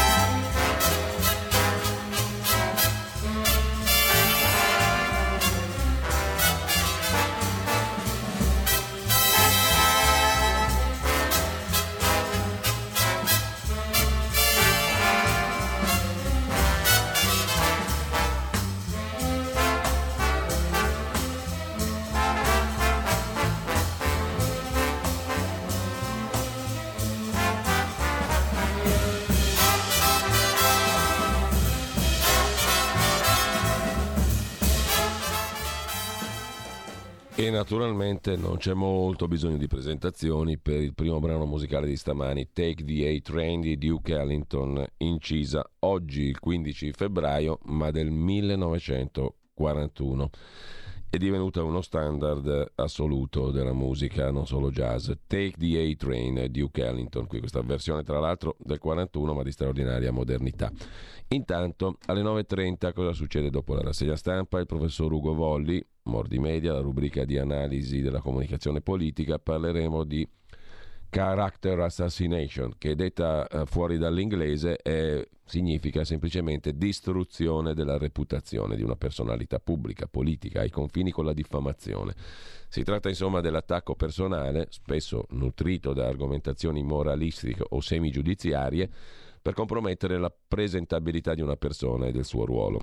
Al contrario, però, quando vi sono narrazioni che davvero compromettono il prestigio o la reputazione di alcuni protagonisti della vita pubblica, come quelli dei quali si parla, per esempio nel libro Lobby e Logge di Alessandro Salusti e Luca Palamara, si stende una coltre di silenzio e di non azione, come se i fatti non esistessero più. Questo è il tema di oggi per quanto riguarda la nostra rubrica. Poi vi consiglio di seguire anche Zoom, 90 minuti e mezzo ai fatti con Antonino Danna, alle 10.42 Edoardo Montolli con il suo fronte del blog e poi Russia, Ucraina, la guerra o no, Antonino Danna ne parla con Gian Andrea Gaiani, direttore di Analisi Difesa, analisidifesa.it, uomini, mezzi in campo, equilibri politici, uno spazio sfruttabile dall'Europa se solo avesse una statura internazionale. E i riflessi anche in tema di energia, ma su questo si soffermerà alle 17 Alessandra Mori con in particolare Davide Tabarelli, responsabile di Nomisma Energia, che abbiamo letto stamani anche in rassegna stampa. Alle ore 12 invece tocca ad alto mare il talk di Sara Garino che dovrebbe essere in collegamento con noi. Buongiorno Sara. Buongiorno Giulio e buongiorno di, a tutto il di pubblico. Di cosa parli oggi allora? Parleremo di opportunità, nuove opportunità per l'Italia attraverso la presentazione di un libro, La sfida dei liberal conservatori, un libro che è il primo volume, la prima uscita dei quaderni di lettera 150, questo think tank di cui abbiamo già più volte parlato su Radio Libertà nel corso di Alto Mare, coordinato dal professor Giuseppe Valditara che per l'appunto quest'oggi sarà con noi per presentare questo compendio di scritti, ciascuno tratteggiante una delle personalità storiche che più hanno contribuito al liberal conservatorismo. Naturalmente prima però cercheremo di focalizzare bene che cosa sia il liberal conservatorismo, che cosa significhi essere liberal conservatori, in particolare andando a tratteggiare 10 punti, 10 punti specifici, 10 ricette da mettere in campo per far ripartire l'Italia dopo l'esperienza della pandemia. Bene. Grazie davvero a Sara Garino. Allora l'appuntamento è alle 12 con il talk Alto Mare. Grazie ancora. Buona mattina Sara, più tardi. Grazie a te Giulio, buon lavoro. Eh, scusate un attimo questa voce da, da, da, pancacciaio, da Alberto Lupo, diciamo così, dei poveri. Eh, vediamo intanto, tenendo il tendinone della nostra bella Radio Libertà, di dare un'occhiata anche ai messaggi di oggi. Eh, allora attaccano venerdì perché giovedì Putin ci aveva judo, scrive naturalmente il nostro fedele ascoltatore Fabio da Crema. Il pancacciaio è colui che perde il proprio tempo oziando in bar e osterie. Diciamo che Fabio è stato il primo alle 7.34 a indovinare la parola del giorno. Pancacciaio, singolare maschile, anzi sostantivo maschile, pancacciai al plurale, ovviamente è chi eh, passa il tempo oziando in luoghi pubblici e dilungandosi in chiacchiere e conversazioni insulse. Il termine deriva da pancaccia, da panca naturalmente, è una panca situata in luogo pubblico dove si radunavano anticamente uomini a discutere. Adesso invece tutti nel metaverso a farsi una bellissima discussione virtuale, diciamo così. Eh, virtuale fingendo che sia reale o viceversa protestando anche contro i siti e i giornalacci eh, pidioti che hanno censurato la nazionalità del delinquente, Mariano Comense con una mazza rompe dieci finestrini di un treno, ci gira dal Corriere della Sera un ascoltatore. Um, ringraziamo almeno gli agenti che sono riusciti ad arrestare l'immigrato clandestino armato colpevole di aver vandalizzato un treno e terrorizzato decine di passeggeri a Mariano Comense. A 30 anni da mani pulite, scrive un altro ascoltatore, non farebbe male una nuova inchiesta, mani igienizzate, per cacciare anziché i disonesti i totali incapaci. Al posto di Mario Chiesa, speranza lo si può cogliere in flagranza in ogni momento. Eh, Guido ringrazia per aver letto l'articolo del fatto sul vaccino Novavax. Le parole della Gismondo rappresentano quello che dicevo da tempo, scrive il nostro ascoltatore, in quanto sono con un mio collega in attesa da mesi del vaccino proteico e ora siamo a casa. Sembra inoltre che qui in Emilia-Romagna Bonaccini non lo voglia far scegliere. Sarebbe possibile portare all'attenzione dei rappresentanti della Lega che vengono in trasmissione la questione? Sembra, e tra l'altro poi tra, tra, poco avremo un medico che è anche vicepresidente della Commissione Affari Sociali alle 9.15 per il nostro qui Parlamento, ovvero Rossana Boldi. Tra, po- tra, non moltissimo, quindi ne parleremo anche con lei. Sembra, ma credo, dice Guido, che sia vero che il ritardo sia per inoculare con i vaccini di Pfizer e Moderna, forse che girano dei soldi. Grandissimo Ellington, scrive un altro ascoltatore in sintesi, che poi aggiunge come dire che Traraglio ha paura di perdere il nuovo raccolto, visto che Berlusconi viene meno e la Lega non ha più attrattive per le sue brame giustizialiste, ma la famosa telefonata di Renzi al padre non era un escamotage per depistare le intercettazioni? Ah, a saperlo, mentre scrive un altro ascoltatore, la stessa Corte Costituzionale, sentenza 118-96, ha avuto modo di precisare che nessuno può essere chiamato a sacrificare la propria vita e allora mi obbligano. Punto di domanda, scrive l'ascoltatore. Detto questo, torniamo a Repubblica e all'intervista al ministro Garavaglia. Ministro 53enne del turismo nel governo Draghi, esponente della Lega. Da aprile, da aprile basta col Green Pass e poi via anche l'obbligo, quando la legge che lo prevede scadrà, ma per il ministro al turismo Garavaglia bisogna anche modificare le regole troppo stringenti che fanno soffrire il settore, ad esempio quella che prevede per i visitatori il tampone per andare al ristorante o in albergo. E comunque sotto una certa soglia di occupazione dei letti ospedalieri andrebbero tolte tutte le misure sia per gli italiani che per gli stranieri, dice il ministro Garavaglia in questa intervista a pagina 7 di Repubblica di stamani, basta col Green Pass da aprile e poi via anche l'obbligo a giugno. La decisione di mettere l'obbligo per gli ultra cinquantenni eh, di Super Green Pass per lavorare come altre è stata presa quando la curva era in salita, la curva dei contagi. La matematica del liceo ci dice che se una curva cresce, altrettanto rapidamente scende, quindi da ora in avanti verranno prese decisioni in direzione opposta.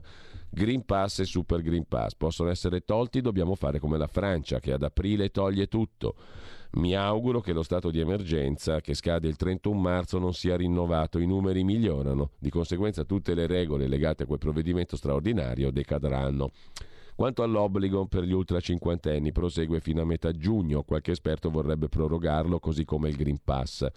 A metà giugno, risponde Garavaglia a questa questione, staremo ancora meglio di aprile.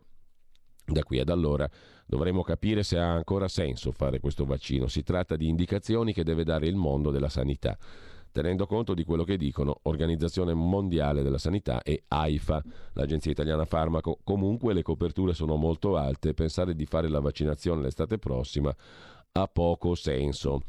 Gli europei arrivano in Italia e devono fare il tampone per andare al ristorante o in albergo se sono vaccinati da più di sei mesi. È giusto? Oltre alla Francia, che toglie tutto, risponde Garavaglia, chi è stato in Spagna sa che basta un'autocertificazione e si entra nel paese si può star fuori fino alle 5 per la movida. Dobbiamo adeguarci per non perdere quote di mercato, quindi l'utilizzo del tampone per gli stranieri va profondamente rivisto, come hanno fatto all'estero. Non bisogna richiederlo per accedere, dice ancora eh, Garavaglia, non bisogna richiederlo per accedere al, ai vari servizi, non è che se arrivano qui i turisti dormono sotto i ponti, devono poter andare in albergo e al ristorante senza il test, altrimenti sceglieranno di fare le vacanze da un'altra parte. Le prospettive del turismo. Il settore vive di programmazione, risponde Garavaglia. Gli operatori devono conoscere con anticipo le condizioni in cui opereranno. Per l'estate la prospettiva è buona, ci sono numeri interessanti. Ma per Pasqua dipende dalle scelte che si fanno ora. Abbiamo necessità di dare risposte questa settimana. I corridoi turistici verso l'estero, pochi, scadono a marzo. Bisogna che oggi, domani al massimo, vengano prorogati, così la gente prenota e gli operatori si organizzano. E spero che ad aprile i corridoi non ci siano più e le liste dei paesi dove andare o no siano eliminate. A me piacerebbe una regola generale. Sotto una certa soglia di occupazione dei posti letto in rianimazione si tolgono tutte le misure, sia per gli italiani che per chi arriva dall'estero. Il presidente Draghi ha sempre scelto sulla base dei numeri. I numeri sono in riduzione, è logico che verranno fatte scelte nella direzione delle riaperture. Per quanto concerne poi la questione delle norme sulla scuola, la Lega si era dissociata per non creare bambini discriminati. Avevamo ragione in linea di principio, resto dell'idea, conclude Garavaglia, che fare discriminazioni tra i bambini vaccinati e non non abbia senso, ma al netto del principio le scelte furono frutto del momento nel quale i contagi erano in salita. Adesso possono essere tranquillamente riviste in misura più favorevole per le famiglie. Se uno ha la febbre sta a casa e poi torna a scuola come si è sempre fatto, così su Repubblica. Massimo Garavaglia. Sulla stampa invece, a proposito di questione correlata al turismo, le concessioni balneari, Draghi accelera sulle gare ma con tutele alle imprese, scrive la stampa. Oggi blitz del Premier. In Consiglio dei Ministri sulle spiagge si va verso la fine delle proroghe. La corsa del governo è per evitare l'infrazione europea. Fratelli d'Italia va sulle barricate. E la stampa intervista il sottosegretario leghista all'agricoltura, già ministro del turismo Gianmarco Centinaio. Serve una revisione del demanio. Giorgia Meloni fa solo accademia i partiti sono all'oscuro della bozza, occorre rinviare il Consiglio dei Ministri.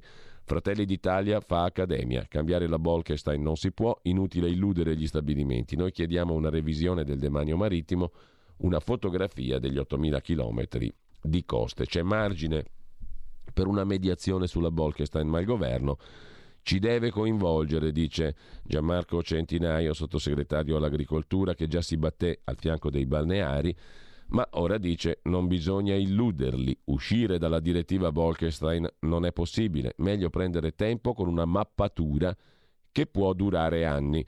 E a Fratelli d'Italia Centinaio dice state facendo accademia. Cosa prevede la bozza in Consiglio dei Ministri? Non ne sappiamo nulla. Mancano poche ore però al Consiglio dei Ministri. Perché non ne sapete nulla? Risponde Centinaio. Noto che non si vuole essere collaborativi, chiediamo che ci sia concesso un po' di tempo per confrontarci e studiare la questione. Voglio essere ottimista, spero ci sia uno spazio per discutere, rinviando il Consiglio dei Ministri. Per noi andrebbe bene anche a fine settimana. Mi occupo di agricoltura. Spero che i miei colleghi non abbiano dovuto vivere quello che sta succedendo a me in queste ore. Chiediamo una revisione del demanio marittimo, una fotografia degli 8.000 km di coste italiane, Così si dà una risposta all'Unione Europea. Nel PNRR si parla di demanio marittimo. Una sentenza del Consiglio di Stato chiede di applicare la direttiva Bolkestein, ma osserva Centinaio, si dice anche che c'è la necessità di fare una fotografia precisa dell'esistente. Per fare questa fotografia serve qualche anno, ma una data verrà fuori dal negoziato con la maggioranza. E dopo la mappatura ci sono realtà che già possono andare a gara, tratti di costa libera e gli altri ci andranno con un tempo congruo, rispettando gli investimenti già fatti. Come convincere il centro-sinistra? Con la nostra proposta si accontentano tutte le esigenze, quelle della Lega di preservare gli stabilimenti, quella degli altri partiti di arrivare a evidenze pubbliche, quella di Unione Europea e Consiglio di Stato che chiedono una fotografia. Perché continuare a rinviare la direttiva Bolkestein? Perché non si può dall'oggi al domani a chi ha fatto mutui dire vediamoci alle gare. Procedura di infrazione, la lettera è solo il primo passo, osserva Centinaio, ci dovrà essere una risposta, poi ne arriverà un'altra. All'Europa diremo che bisogna andare alle aste con una data certa. I canoni che hanno un prezzo irrisorio sono eccezioni. Non tutti gli stabilimenti sono tutti a Forte dei Marmi o a Rimini. Ci sono zone meno privilegiate che pagano cifre già giuste. Ma tutte le associazioni sono disposte a valutare un aumento progressivo del canone demaniale. Tutti guardano al mare, ma c'è di tutto. Nel demanio ci sono i cantieri navali, gli impianti di risalita. Per questo è il momento giusto per regolamentare, ma l'accanimento non è accettabile. Quanto a Fratelli d'Italia, che presenta una mozione per escludere i balneari dalla Bolkestein, Condivido il principio, ma parlarne ora è pura accademia, non è una cosa concreta. La revisione della Bolkenstein non può essere decisa dal Parlamento italiano. A me non piace illudere le persone, dice ancora Centinaio. I 30.000 balneari conoscono questi temi. Se gli dicessi usciamo dalla Bolkestein si metterebbero a ridere. Fratelli d'Italia fa il suo mestiere di opposizione, ma fossi stato un parlamentare di Fratelli d'Italia mi sarei seduto al tavolo con la maggioranza per mostrare agli italiani che si possono risolvere le cose. Fratelli d'Italia dice che non c'è sintesi possibile e non è vero, conclude Centinaio. La sintesi si trova e sarebbe anche accettata magari dall'Europa. È ovvio che non bisogna rimanere fermi sulle proprie convinzioni. Via i balneari dalla Bolkenstein o gare d'appalto subito. La Lega si comporterà in quest'ultimo anno di governo in modo dialettico, osserva infine Centinaio, ma non conflittuale. Siamo all'interno di una maggioranza, vogliamo essere coinvolti nelle scelte alla fine di un percorso che riguarda tutti. Se si arriva in Consiglio dei Ministri con una proposta prendere o lasciare, diventa difficile così. Gianmarco Centinaio sulla stampa. La stampa che dedica poi un altro articolo a un altro scontro, il super bonus che spacca il carroccio. Per Giorgetti è una droga per l'edilizia, ma Salvini lo smentisce e dice sta aiutando gli italiani. Il super bonus, ha detto Matteo Salvini, è uno strumento efficace. Lavoriamo per rinnovarlo con la possibilità della cessione del credito. Per quanto concerne poi le nuove regole per le spiagge, vi cito anche l'articolo del Corriere della Sera, l'emendamento è atteso oggi in Consiglio dei Ministri, Salvini non ha sottoscritto la mozione Meloni per prorogare di altri 15 anni per i motivi che ha appena spiegato Centinaio, che abbiamo appena letto nell'intervista. E poi anche qui c'è la questione del super bonus, no, anzi sì, scrive Marco Cremonesi, tra Giorgetti e Salvini si è aperto un nuovo fronte. Ma sul Corriere della Sera, dal Corriere della Sera passiamo al, su questo tema al Fatto Quotidiano perché in tema di super bonus scrive oggi Carlo Di Foggia pagina 3 del Fatto, più che le truffe pesa il costo, c'è un grosso non detto nella battaglia che contrappone Palazzo Chigi e Ministero del Tesoro a mezzo Parlamento 5 Stelle in testa per ridimensionare il super bonus 110% e i crediti fiscali edilizi. Magari è un caso, ma l'allarme sui furbetti dei crediti è salito man mano che esplodevano i numeri sugli interventi beneficiati da questa misura. Il boom c'è stato a dicembre, da allora Draghi e il ministro dell'economia Franco hanno calcato la mano con la grande stampa a dare spazio alle indagini delle procure. Una truffa con pochi eguali nella storia della Repubblica, ha detto il ministro del Tesoro. Eppure questo non riguarda il super bonus, che però monopolizza il dibattito pubblico. Il motivo di questa anomalia sembra essere nei numeri. La misura ha decisamente superato i costi stimati e dunque questo ha allarmato Draghi e compagnia. Insomma è una questione di costi, non di truffe, scrive il Fatto Quotidiano, 5 miliardi fuori, superati i 18 miliardi, da lì l'allarme del Tesoro. Ha avuto troppo successo, insomma, al di là delle truffe che non sono la questione principale. Non ci sono i soldi pubblici per soddisfare alle richieste di super bonus, scrive il fatto. Altro tema, quello delle trivelle. Sulla stampa di Torino, pagina 11, il punto. Divisi dalle trivelle, il governo punta al raddoppio della produzione di gas, che costerebbe molto meno se estratto in Italia. Si riaccende il dibattito sulla politica energetica. Davide Tabarelli, che ascolterete oggi pomeriggio alle 17 qui su Radio Libertà durante la trasmissione Rumore di Alessandra Mori. Anche oggi sulla stampa Davide Tabarelli è intervistato su questa questione. È un delitto rinunciare ai nostri giacimenti, il metano serve ancora, dice il presidente di Nomisma Energia. Ma il piano non basta. L'articolo, anzi non è un'intervista di Davide Tabarelli, è a pagina 11 della stampa di stamani. Meglio sarebbe stato dirlo chiaramente che in Italia di produzione di gas non se ne può fare, piuttosto che approvare una norma incomprensibile, contraddittoria e che risolve niente. Il nome è tutto un programma, piano per la transizione energetica sostenibile delle aree idonee, PITESAI. Il titolo lascerebbe intendere l'abbandono del gas, mentre invece dovremmo estrarlo in maggior quantità, scrive Tabarelli. Il piano dovrebbe favorire la crescita della produzione nazionale, di fatto la ostacola perché non si capisce perché in, secondo, in primo luogo perché non si capisce e perché in secondo luogo ha bisogno di decreti attuativi e di molte interpretazioni. In sintesi, il metano serve ancora. È un delitto rinunciare ai nostri giacimenti. Per quanto concerne invece la questione dei referendum, dalla giustizia all'eutanasia, oggi la Corte Costituzionale darà il suo ok. Su questo tema c'è l'intervista a Giulia Bongiorno, 55 anni, avvocata, plenipotenziaria della Lega sul tema della giustizia e ex deputata ed ex ministra per la pubblica amministrazione, senatrice dal 2018. La giustizia sta attraversando il suo momento più buio, dice l'avvocato Buongiorno, per questo serve una scossa come quella dei referendum. Buongiorno spiega perché la riforma Cartabia non diminuisca la portata dei referendum e non li renda obsoleti. La riforma Cartabia è stata votata all'unanimità, è un buon punto di partenza, osserva Giulia Buongiorno Bene il blocco delle porte girevoli, bene il ruolo degli avvocati nel sistema di valutazione dei magistrati, bene anche la correzione del sistema di votazione a pacchetto per l'assegnazione degli incarichi direttivi da parte del Consiglio Superiore della Magistratura.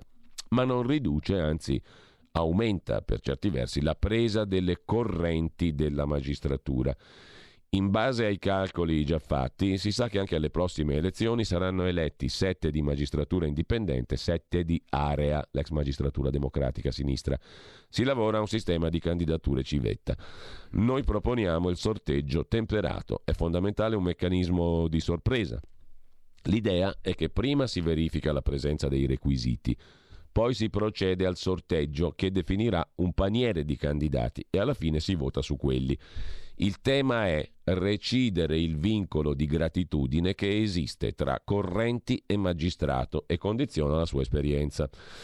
Su questo ci saranno i nostri emendamenti sulla riforma Cartabia. Partiamo da un presupposto. È il momento più buio per la magistratura. È necessario un cambiamento. La degenerazione del correntismo ha conseguenze gravi. Infonde sfiducia nei cittadini, non rende merito a moltissimi magistrati per bene.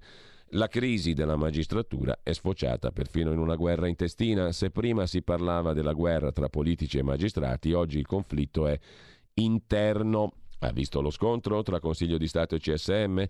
Non ha idea di quanti siano i magistrati indagati. Non è il momento di ritocchi. La casa del CSM va abbattuta e ricostruita. Referendum e riforma possono procedere in parallelo, dice ancora Giulia Buongiorno al Corriere della Sera ma noi con il referendum vorremmo arrivare a una vera separazione carriere dei magistrati e ad affrontare temi neanche sfiorati come il contrasto all'abuso delle misure cautelari o la responsabilità civile dei magistrati. Io non contesto il lavoro di Marta Cartabia, si trova in una situazione complicata, in maggioranza sensibilità diverse, le riforme richiederebbero tempo e coesione, non c'è né l'una né l'altro. Così sul Corriere della Sera Giulia, buongiorno. Segue poi il pezzo di Antonella Mollica e Fiorenza Sarzanini su Tiziano Renzi che dice al figlio Bonifazzi, Boschi e Bianchi sono la banda Bassotti, agli atti la lettera di cinque anni fa. In questi anni ho avuto la netta percezione e la certezza di essere considerato un ostacolo. Non scrivo per lamentarmi, provo tenerezza per te, scrive Babbo al figliuolo Renzi Matteo, che malgrado le tue capacità e i tuoi doni vivi la fine di un'epoca e Carrai No, è un uomo falso, dice il babbo di Renzi, il resto l'abbiamo già visto prima. Intanto dal Fatto Quotidiano, anche qui c'è naturalmente ampio spazio nel pezzo di Marco Lillo e Valeria Pacelli sulla lettera di papà Renzi a Matteo, Boschi e Bianchi la banda Bassotti, tu invece hai l'immunità, dice il papà al figliuolo, non c'è più il rischio che tramite me arrivino a te, bordate anche a Carrai, è un uomo falso. Qui eh, accadono a proposito le discussioni che faremo poi con il professor Volli sul tema dell'uso di materiale giudiziario per la character assassination, diciamola all'inglese, cioè per sputtanare un soggetto sostanzialmente. Eh, secondo i legali non si poteva depositare questa um, missiva di Babbo Renzi, il tribunale ha detto sì. E poi c'è un pezzo sulla riforma Cartabia, eh, sempre sul fatto di oggi, dal sorteggio del CSM alle porte girevoli, il governo rischia. Da domani in aula. Il PD vuole ridurre la tagliola per, per i giudici che fanno politica, il nodo dell'elezione del Consiglio dei Ministri eccetera. Mentre c'è anche il caso Report, Forza Italia parla di caso inquietante, in campo Copasi Recorte dei Conti. Lo vedremo dopo con un articolo di Felice Manti sul giornale La vicenda, intanto però sul Corriere di oggi va segnalato anche il pezzo dedicato alla sfida tra la Lega e i centristi in Liguria. Il presidente della Liguria Totti non esclude il voto. Intanto noi ci ascoltiamo, sono le nove, un secondo brano musicale. Qui andiamo veramente sul molto pop. 15 febbraio 1979 vince i Grammy Awards negli Stati Uniti questo pezzo qui che voi sicuramente riconoscerete. Andiamo sul poppissimo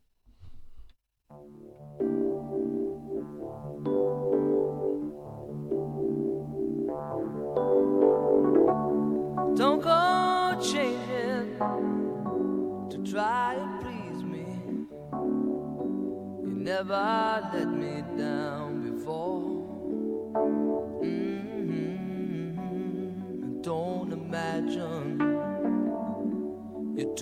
familiar, and I don't see you anymore. I would not leave you in times of trouble. We never could have come this far. Mm-hmm. I took the good times, I'll take the bad times. Take you just the way you are.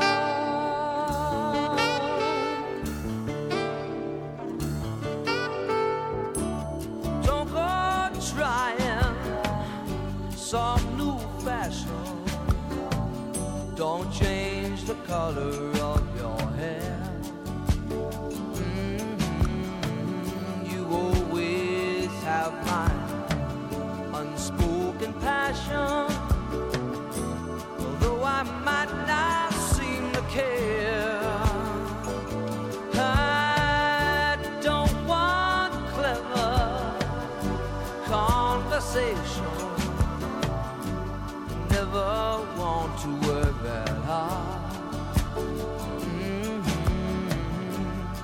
want someone that I can talk to. I want you just the way you are.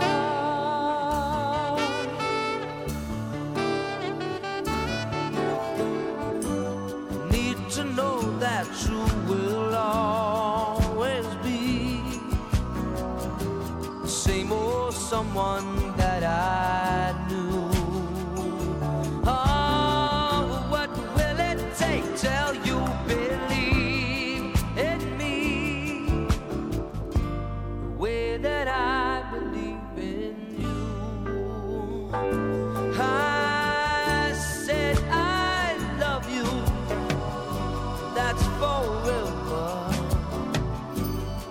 I promise from the heart. Mhm. I couldn't love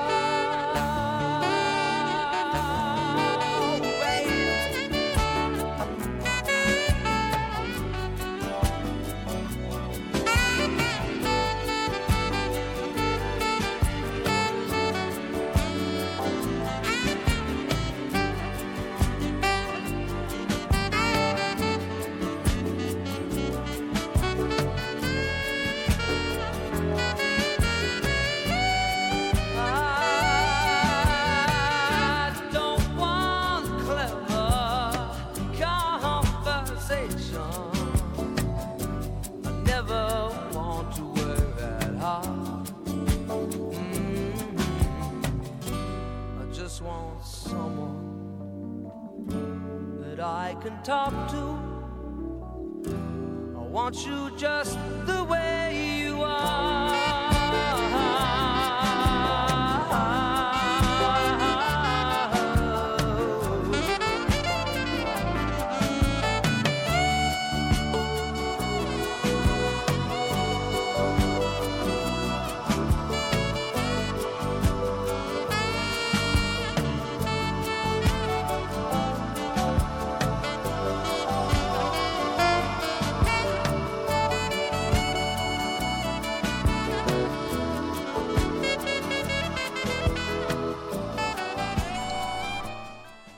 Beh, naturalmente era Billy Joel, Just the Way You Are, 15 febbraio del 79, vinceva i Grammy Awards. Vi è scorso abbastanza miele nelle vene? Siete nauseati abbastanza? Torniamo per rifarci la bocca a, alle nostre pancacciate di oggi alla rassegna stampa. Oltre alla questione Liguria eh, c'è da segnalare, e eh, siamo in questo caso di nuovo su Repubblica, la lunga intervista al ministro della cultura Dario Franceschini, leader di una delle correnti principali del PD, il quale dice a Repubblica non vedo il ritorno del centro, ma una Lega moderata può essere la svolta. Salvini non entro nelle scelte di un altro partito, ma avremmo tutti da guadagnare se si avvicinasse a posizioni centriste. Con Mattarella al colle e Draghi al governo abbiamo l'assetto migliore per affrontare le sfide PNRR e energia. Certo che ci fidiamo ancora di Conte, il movimento vive un percorso di maturazione normale in tutti i partiti. Quanto a Salvini che lancia l'idea di un partito repubblicano con dentro moderati e forzisti, commenta eh, Franceschini centrodestra per molto tempo si è retto su un centro forte che viaggiava attorno al 30%, Forza Italia, e una destra marginale. Non è normale che negli ultimi tempi siano cresciute due forze Lega e Fratelli d'Italia che si contendono uno spazio a destra ai confini del sovranismo e il centro è diventato marginale. Auspico che ci sia un riequilibrio, avremmo tutti da guadagnare da un avvicinamento della Lega al centro, da una sua evoluzione in questa direzione. Vedo che anche Salvini si sta positivamente interrogando sul futuro posizionamento della Lega. Finita questa fase di unità nazionale, noi e la Lega resteremmo sempre avversari nella battaglia politica, ma condividendo lo stesso sistema di punti di riferimento chiunque vinca le elezioni, a cominciare da europeismo e atlantismo. Insomma, un bel chiacchieratone, qualcuno direbbe bla bla bla, su Repubblica. Felice Manti invece sul giornale, dicevamo, si occupa di Forza Italia che chiede conto del metodo Ranucci. Un video implica gli 007, il conduttore della RAI, conduttore di Report e vice direttore di RAI 3, Sigfrido Ranucci, vanta rapporti coi servizi segreti. Tema sotto i riflettori della vigilanza RAI. I servizi segreti vogliono certi dossier. Un nuovo video del riformista, nel quale pronuncia queste parole Sigfrido Ranucci, inguaia il conduttore di Report. Forza Italia porta il caso in Parlamento, lo avevamo anticipato noi del giornale, scrive Felice Manti nel video inedito pubblicato ieri dal riformista non manipolato per ammissione di Ranucci. Il vice direttore di Rai 3 parla a ruota libera dei rapporti disinvolti con i servizi segreti e dice ai suoi interlocutori due emissari, mai visti prima che lo stanno registrando, mentre si propongono di vendergli un presunto video hard che inguaierebbe l'allora sindaco di Verona Flavio Tosi, Ebbene, eh, il vice direttore RAI dice ai suoi interlocutori di un interesse dei servizi segreti per questo genere di materiale compromettente. E poi millanta rapporti strettissimi con un capocentro dei ROS con 12 anni di esperienza in Calabria, a un suo interlocutore che sostiene di avere qualche problema con la giustizia. Possibile che i nostri servizi segreti siano interessati a fare dossieraggio? Bisognerebbe chiederlo a Ranucci. La RAI intanto fa spallucce, scrive il giornale stamani, mentre dal giornale Passiamo di nuovo alla stampa perché qui in forma di retroscena c'è un articolo di Gianluca Paolucci su Monte Paschi Siena, i conti con il passato è il titolo del pezzo. Tra cinque minuti abbiamo il qui Parlamento invece che ci porta su altri temi. Ah, tra le altre cose, a proposito di altri temi, questa sera eh, alle 21 manderemo in onda anche una conversazione abbastanza lunga, un'ora e venti di Maurizio Bolognetti con il professor Paolo Becchi. Il tema è l'emergenza sanitaria democratica l'emergenza Covid, eh, il protocollo vigile attesa tachipirina, ma anche l'informazione, il ministro Speranza, lo stato di salute della nostra democrazia e all'interno del sistema dei 5 Stelle, ai quali, come tutti sanno, il professor Paolo Becchi fu molto vicino all'epoca di Casaleggio Padre. Di tutto questo parlerà Maurizio, ha parlato anzi in intervista registrata il 13 febbraio dell'altro eh, giorno, insomma, due giorni fa, eh, Maurizio Bolognetti con eh, il professor Paolo Becchi alle ore 21 alla fine delle nostre eh, dirette quotidiane di oggi. Intanto dicevamo, tornando, tornando, ai quotidiani di oggi, c'è sulla stampa questo retroscena di Gianluca Paolucci che parla di una lettera recapitata nei giorni scorsi, una lettera di messa in mora con cui Montepaschi chiede la bellezza di un miliardo e 300 milioni di euro ai consiglieri di amministrazione che decisero di acquistare Anton Veneta a suo tempo. L'origine dei tanti guai per Montepaschi, un'operazione insostenibile. Dopo 15 anni l'obiettivo è archiviare le pendenze legali nell'attesa della proroga europea alla partecipazione azionaria dello Stato italiano. La lettera è stata recapitata Montepaschi valuta in un miliardo 300 milioni di euro i danni causati dal Consiglio di amministrazione e dal collegio sindacale in carica nel 2007-2008 per l'operazione di acquisto. Di Anton Veneta, Montepaschi chiede di essere risarcita di questa somma, maggiorata di interessi e rivalutazione, ai membri del Consiglio di amministrazione in carica all'epoca, un passaggio poco più che formale che rientra nella politica di de-risking della banca avviata già da mesi. Per chiudere le pendenze legali e il cui risultato più importante è stata la chiusura del contenzioso con la Fondazione Montepaschi. La lettera fa riferimento a una comunicazione del 24 dicembre scorso con la quale ai consiglieri e ai membri del, consiglio, del collegio sindacale in carica nel triennio 2006-2009 veniva rivolto l'invito a una soluzione stragiudiziale del contenzioso avviato nel 2016 da Montepaschi dopo che dal 2013 era stato svolto un approfondimento sulle conseguenze dell'acquisto di Anton Veneta per Montepaschi. Destinatari della richiesta gli ex componenti del CDA Giuseppe Mussari, Francesco Gaetano Caltagirone, Ernesto Rabizzi, Fabio Borghi, Turiddo Campaini, Lucia Coccheri, Carlo Pisaneschi, Pierluigi Stefanini e i revisori Tommaso Di Tanno, Piero Fabretti, Leonardo Pizzichi. Due componenti del Consiglio dell'epoca, Lorenzo Gorgoni Carlo Querci, sono nel frattempo defunti. Vedremo che effetto avrà questa richiesta di 1 miliardo 300 milioni più le rivalutazioni. Intanto, sempre rimanendo ai quotidiani di oggi, mani pulite 30 anni dopo, tra due giorni Mario Chiesa veniva beccato a buttare i soldi nel water closed di, eh, delle, della Baggina di Milano. Il bilancio lo, lo, traccia sul Corriere della Sera 30 anni dopo Luigi Ferrarella, cronista giudiziario, su 2565 indagati, i condannati furono 1408. La pena più alta, 5 anni e 6 mesi a un dirigente dell'ANAS. La foto è quella di Mario Chiesa, appunto presidente dell'albergo Trivulzio. 17 febbraio del 92 viene arrestato mentre intasca una tangente e cerca di farla sparire nel gabinetto. Carcere preventivo. Il periodo di custodia cautelare più lungo, un anno, fu inflitto a un ufficiale della Guardia di Finanza. Su questo tema c'è anche l'articolo di Stefano Zurlo sul giornale.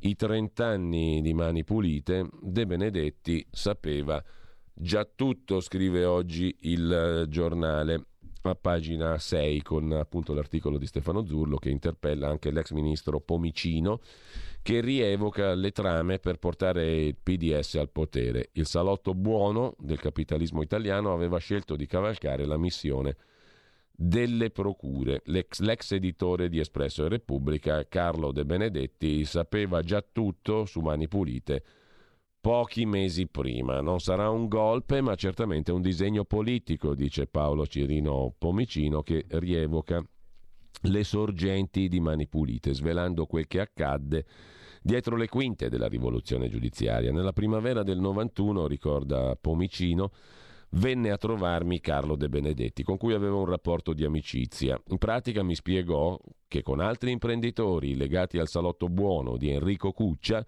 voleva modificare gli assetti politici del paese e spostarli verso i post-comunisti che al congresso di Rimini avevano fondato il PDS e si erano convertiti a posizioni riformiste. Insomma, l'establishment italiano aveva annusato l'aria, ricorda Paolo Cirino Pomicino in questa conversazione con il giornale, con Stefano Zurlo. L'establishment aveva annusato l'aria e aveva intuito o sapeva che il vento stava cambiando e si stava preparando una nuova stagione. Non era ancora mani pulite, ma con la caduta del muro gli equilibri nati nel 1945 erano saltati e l'epoca del bipartitismo imperfetto di CPC era arrivata ai titoli di coda. De Benedetti sapeva già tutto pochi mesi prima, c'era un piano politico che poi ha generato anche la caduta della Prima Repubblica, mani pulite, ricorda Pomicino. Ci fermiamo per il Qui Parlamento. Qui Parlamento. E do il benvenuto e il buongiorno a questo proposito alla nostra ospite, ovvero a Rossana Boldi, deputata della Lega e vicepresidente della Commissione Affari Sociali, che insieme agli altri deputati leghisti della Commissione ha salutato con grande favore la nascita di una commissione per l'integrazione e i diritti delle persone disabili. Eh, grazie al lavoro del ministro Stefani, ministro leghista della disabilità e della Lega al governo, è nata infatti questa commissione che ha una finalità, quella di studiare le modalità che possano favorire l'integrazione sociale delle persone con disabilità e rafforzare i loro diritti per avere tutti i servizi di mobilità in particolare. L'eliminazione delle barriere architettoniche e non sarà l'obiettivo principale di questa commissione e ogni luogo dovrà diventare inclusivo e sicuro per tutti così nelle finalità. Io eh, ringrazio eh, Rossana Boldi che è con noi per qualche minuto stamattina, buongiorno. Buongiorno a tutti. Allora, eh, una commissione che deve essere, a quanto capisco, estremamente operativa eh, estremamente attenta cose, ai, ai, risvolti pratici di questa inclusione, certo. no? Certamente, perché quando, quando si parla di disabilità io noto che spesso si fanno grandi proclami in linea di principio, ma si tende poi a non dimenticare, ma ad addentrarsi di meno su quelli che sono i problemi pratici di queste, di queste persone. No? Si fanno, si fanno grandi, grandi, proclami di principio, si dice che devono ehm, poter, poter, avere eh, una scelta su quello che possono o non possono fare eh, nella vita, piani personalizzati di sviluppo, di lavoro, eccetera, eccetera, poi chiaramente spesso tutto crolla nel fatto che non possono salire su un autobus perché non ci sono le pedane, non possono attraversare la strada con i mezzi che devono usare, ad esempio perché non ci sono gli scivoli, non possono accedere ad uffici pubblici, anche lì perché non ci sono eh, scivoli adatti, come se eh, queste che invece sono cose normali, che, che dovremmo considerare normali, eh, fossero un qualche cosa di impossibile da raggiungere. Ecco, finalmente con grande senso pratico, credo, e con, e con grande ehm, così, conoscenza di quella che è la realtà italiana, si è deciso, grazie al Ministro Stefani, di eh, dar luogo a questa Commissione per la disabilità che eh, credo dovrà eh, non solo far sì che le cose che nascono ex novo siano progettate già pensando alla fruizione da parte dei disabili, ma una ricognizione completa per cercare di fare in modo che eh, anche le strutture esistenti possano finalmente diventare accoglienti ed inclusive per i disabili. Bene, ehm, dottoressa Boldi, so che c'è pochissimo tempo anche per eh, gli impegni della mattinata, però due cose gliele sì. voglio chiedere. Una ha a che fare con l'intervista che abbiamo appena letto in rassegna stampa al ministro Garavaglia, il quale fa una considerazione che riguarda anche la sua professione. Lei è medico e ci eravamo già sentiti anche in passato eh, per commentare questi due anni di pandemia. Ehm, il ministro Garavaglia dice, confortato dai numeri anche degli ospedali e delle terapie intensive, insomma dall'emergenza sanitaria che nei numeri è molto meno forte oggi, bisogna riaprire tutto e non lo fa solo per fini di turismo e di economia, ma anche in considerazione del fatto che sembreremmo entrati in una fase nella quale eh, i numeri appunto sono confortanti e ci permetterebbero di eliminare il Super Green Pass piuttosto che le altre restrizioni. Lei condivide, punto primo. Punto io, secondo. Io condivido. Ecco, no, il punto secondo glielo aggiungo subito e poi le lascio subito la parola.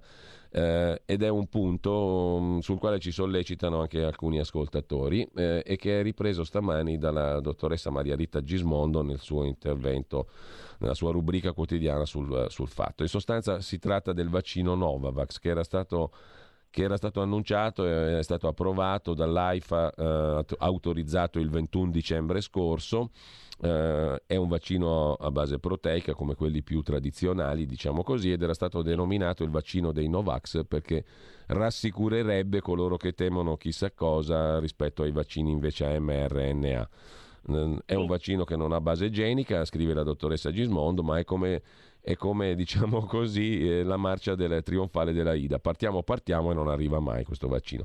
La domanda di fondo che si pone anche la dottoressa è quanti si sarebbero vaccinati senza incorrere nelle sanzioni eh, che sono previste per chi non si vaccina, appunto gli ultra cinquantenni, se questo Novavax fosse stato disponibile già da quando è stato approvato e annunciato? Punto di domanda. Le lascio subito la parola, Boldi. Allora, per quello che riguarda mh, l'intervista del ministro Garavaglia, sul fatto che eh, le condizioni in cui ci troviamo in questo momento permettono una, un allentamento, eh, direi, se non assolutamente totale, un allentamento molto grande. Personalmente io lascerei il Green Pass come è stato fatto in altre nazioni europee soltanto per grandi eventi con migliaia e migliaia di persone e poi anche lì lo valuterei. Io credo che sia indispensabile con il, con la, intanto decretare la fine dello stato di emergenza già al, al 31 marzo e con lo stato di emergenza decretare anche la fine del Green Pass, perché diventa eh, veramente eh, inutile, veramente poco poco utile. Quindi il ministro Garavaglia mi trova perfettamente d'accordo, l'Italia deve eh, decretare la fine dello stato di emergenza anche per dare all'esterno un'immagine di sé diversa e questo aiuta il turismo. E poi anche eh, io credo dopo mh, parecchi mesi anche i cittadini italiani non ne possono più per tirare fuori questo cartoncino in ogni posto dove vanno tenuto conto che io vorrei ricordare che all'inizio si era detto quando avremo il 70% di vaccinati, poi quando avremo il 75% di vaccinati, poi quando avremo l'80% di vaccinati. Adesso abbiamo superato il 90%, quindi io credo che sia nelle cose che una, una percentuale di circa il 10% in una comunità possa non voler fare una cosa, non voler fare il vaccino, mm, eh, non volersi sottoporre, non do giudizi che sia giusto o sbagliato, però è nel, nel, range di tollerabilità, vale anche per tutte le altre vaccinazioni, non è che tutti ci vacciniamo eh, per l'influenza, tu, tutti ci vacciniamo, eccetera. Ecco, volevo essere chiara sì. su questo concetto. Quindi se pensiamo di voler avere anche una ripresa del turismo che per noi rappresenta anche una fonte di introito notevole, eh, dobbiamo un attimino eh, guardarci in faccia e quello che si poteva fare, quello che si poteva spingere mettendo questo obbligo surrettizio col Green Pass, secondo me l'abbiamo ottenuto, adesso sarà il caso di ragionare su delle riaperture eh, corpose. Su quello che dice la dottoressa Gismondo, eh, sì, eh, il no- nuovo vaccino che prima si era detto che sarebbe arrivato entro la metà di gennaio, poi entro la fine di gennaio, poi ai primi di febbraio. Ci sono delle regioni come la regione Lazio che avevano addirittura aperto le prenotazioni proprio eh, per, in Lazio c'è sempre stata la possibilità di scegliere che tipo di vaccino fare e quindi avevano aperto le prenotazioni su questo vaccino, che per alcuni poteva rappresentare effettivamente una scelta diversa, sì. perché chi, ehm, lasciamo stare che non, io non la penso così, cioè io ritengo che siano validissimi e non pericolosi anche i vaccini a mRNA, ma chi comunque aveva questa idea, ehm, avendo a disposizione un vaccino, l'hai detto, l'hai detto prima, a proteine ricombinanti, sì. che è una tecnica eh, già in uso, mi pare che il vaccino per lo pneumococco, per dire che i nostri bambini fanno già come consigliato e anche moltissimi adulti, abbia ehm, la stessa, dello stesso modo di, di essere realizzato, ecco, magari secondo me quelli che non si sono vaccinati per paura di questa eh, sigla mRNA magari si sarebbero, si sarebbero, vaccinati. Non so esattamente perché non, non, sia ancora disponibile, perché il generale Figliolo aveva più volte garantito che proprio ai primi di febbraio sarebbe stato, sarebbe stato a disposizione. E poi bisognava fare però un passettino in più e dire che ci sarebbe stata la possibilità di scegliere quale vaccino fare, come, come, è sempre avvenuto in Lazio, ma come ricordiamocelo non è mai avvenuto in altre regioni. Io vengo da una regione dove eh, non abbiamo mai avuto la possibilità di scegliere che tipo di vaccino fare, ugualmente mi pare la Lombardia, ma ugualmente tantissime altre regioni. Però ritengo, certo, con il, con i se, con i ma e del senno, come si dice, del, del senno di Poisson, ecco, però ehm, personalmente credo che qualche, per qualcuno in più si sarebbe vaccinato, almeno quelli che non si sono vaccinati per timore, forse questa era l'occasione per, per farli vaccinare. Quindi anche questo ha fatto perdere un po' di tempo. Allora, io ringrazio Rossana Boldi per questo piccolo flash in diretta. Eh, Grazie a voi. In collaborazione con il gruppo della Lega alla Camera. Grazie e buon lavoro, onorevole Boldi. Grazie, a presto. Grazie, buongiorno. A presto. Qui Parlamento. Abbiamo giusto il tempo di tornare sul tema mani pulite per segnalare da Repubblica invece un articolo dedicato al colloquio tra il magistrato Gerardo Colombo, eh, ex componente del pool Mani Pulite, e il figlio di eh, Gabriele Cagliari, presidente socialista dell'ENI, morto suicida in carcere il 20 luglio del 93 dopo 134 giorni di carcerazione preventiva.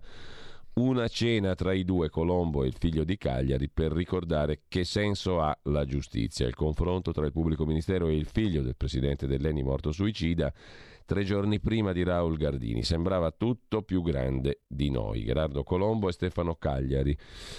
Si ritrovano 30 anni dopo il primo arresto di Tangentopoli a Metropolis Live, una trasmissione sul sito di Repubblica condotta da Gerardo Greco, eccetera. Mentre mh, mm, va segnalato uh, il bel pezzo, la recensione, in questo caso di Tino Oldani, la sua rubrica Torre di Controllo, sul secondo libro firmato da Alessandro Sallusti e Luca Palamara, Lobby e Logge le cupole occulte che controllano il sistema e divorano l'Italia, edito da Rizzoli. Dal secondo libro di Palamara esce una mala giustizia rossa che calpesta lo Stato di diritto dell'Unione Europea più di Polonia e Ungheria, scrive Tino Oldani. Questo libro è un campionario mozzafiato di mala giustizia, di intrighi oscuri tra toghe rosse, di processi costruiti ad arte con testimoni mendaci e di regole messe sotto i piedi per uno scopo preciso, il potere. Questo volume si aggiunge al precedente libro, Il sistema in cui Palamara, ex PM, decise di vuotare il sacco sui metodi con cui le toghe rosse si sono impadronite del sistema giudiziario fino a condizionare il corso della democrazia in Italia. Una testimonianza unica destinata a fare storia. Per anni Palamara è stato presidente dell'Associazione Nazionale Magistrati, sindacato dei magistrati, dunque protagonista e testimone di primo piano su quel mondo.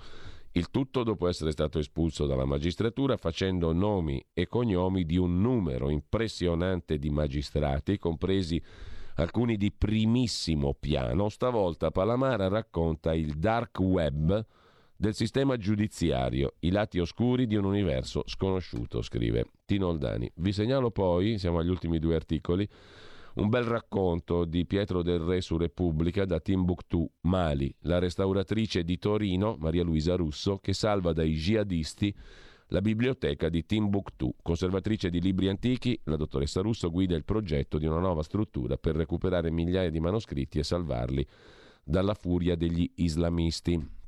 Infine su Avvenire, pagina 22, pagina di cultura, Pierpaolo Pasolini e l'estenuante confronto con la verità nel centenario, tra poco il 5 marzo, della nascita di Pierpaolo Pasolini. L'amore per il testo scritto, per il teatro parlato, per il dire comunque ciò che si pensa. Una cena parlando della sua morte con Dario Bellezza che ne fu amico e sodale. E arriva in libreria un vasto saggio di Roberto Carnero sullo scrittore Pierpaolo Pasolini che intreccia i temi della vita con quelli dell'opera uh, e mm, la recensione appunto è a pagina 22 oggi sul quotidiano Avvenire. Ci risentiamo tra poco con il professor Ugo Volli. Avete ascoltato la rassegna stampa.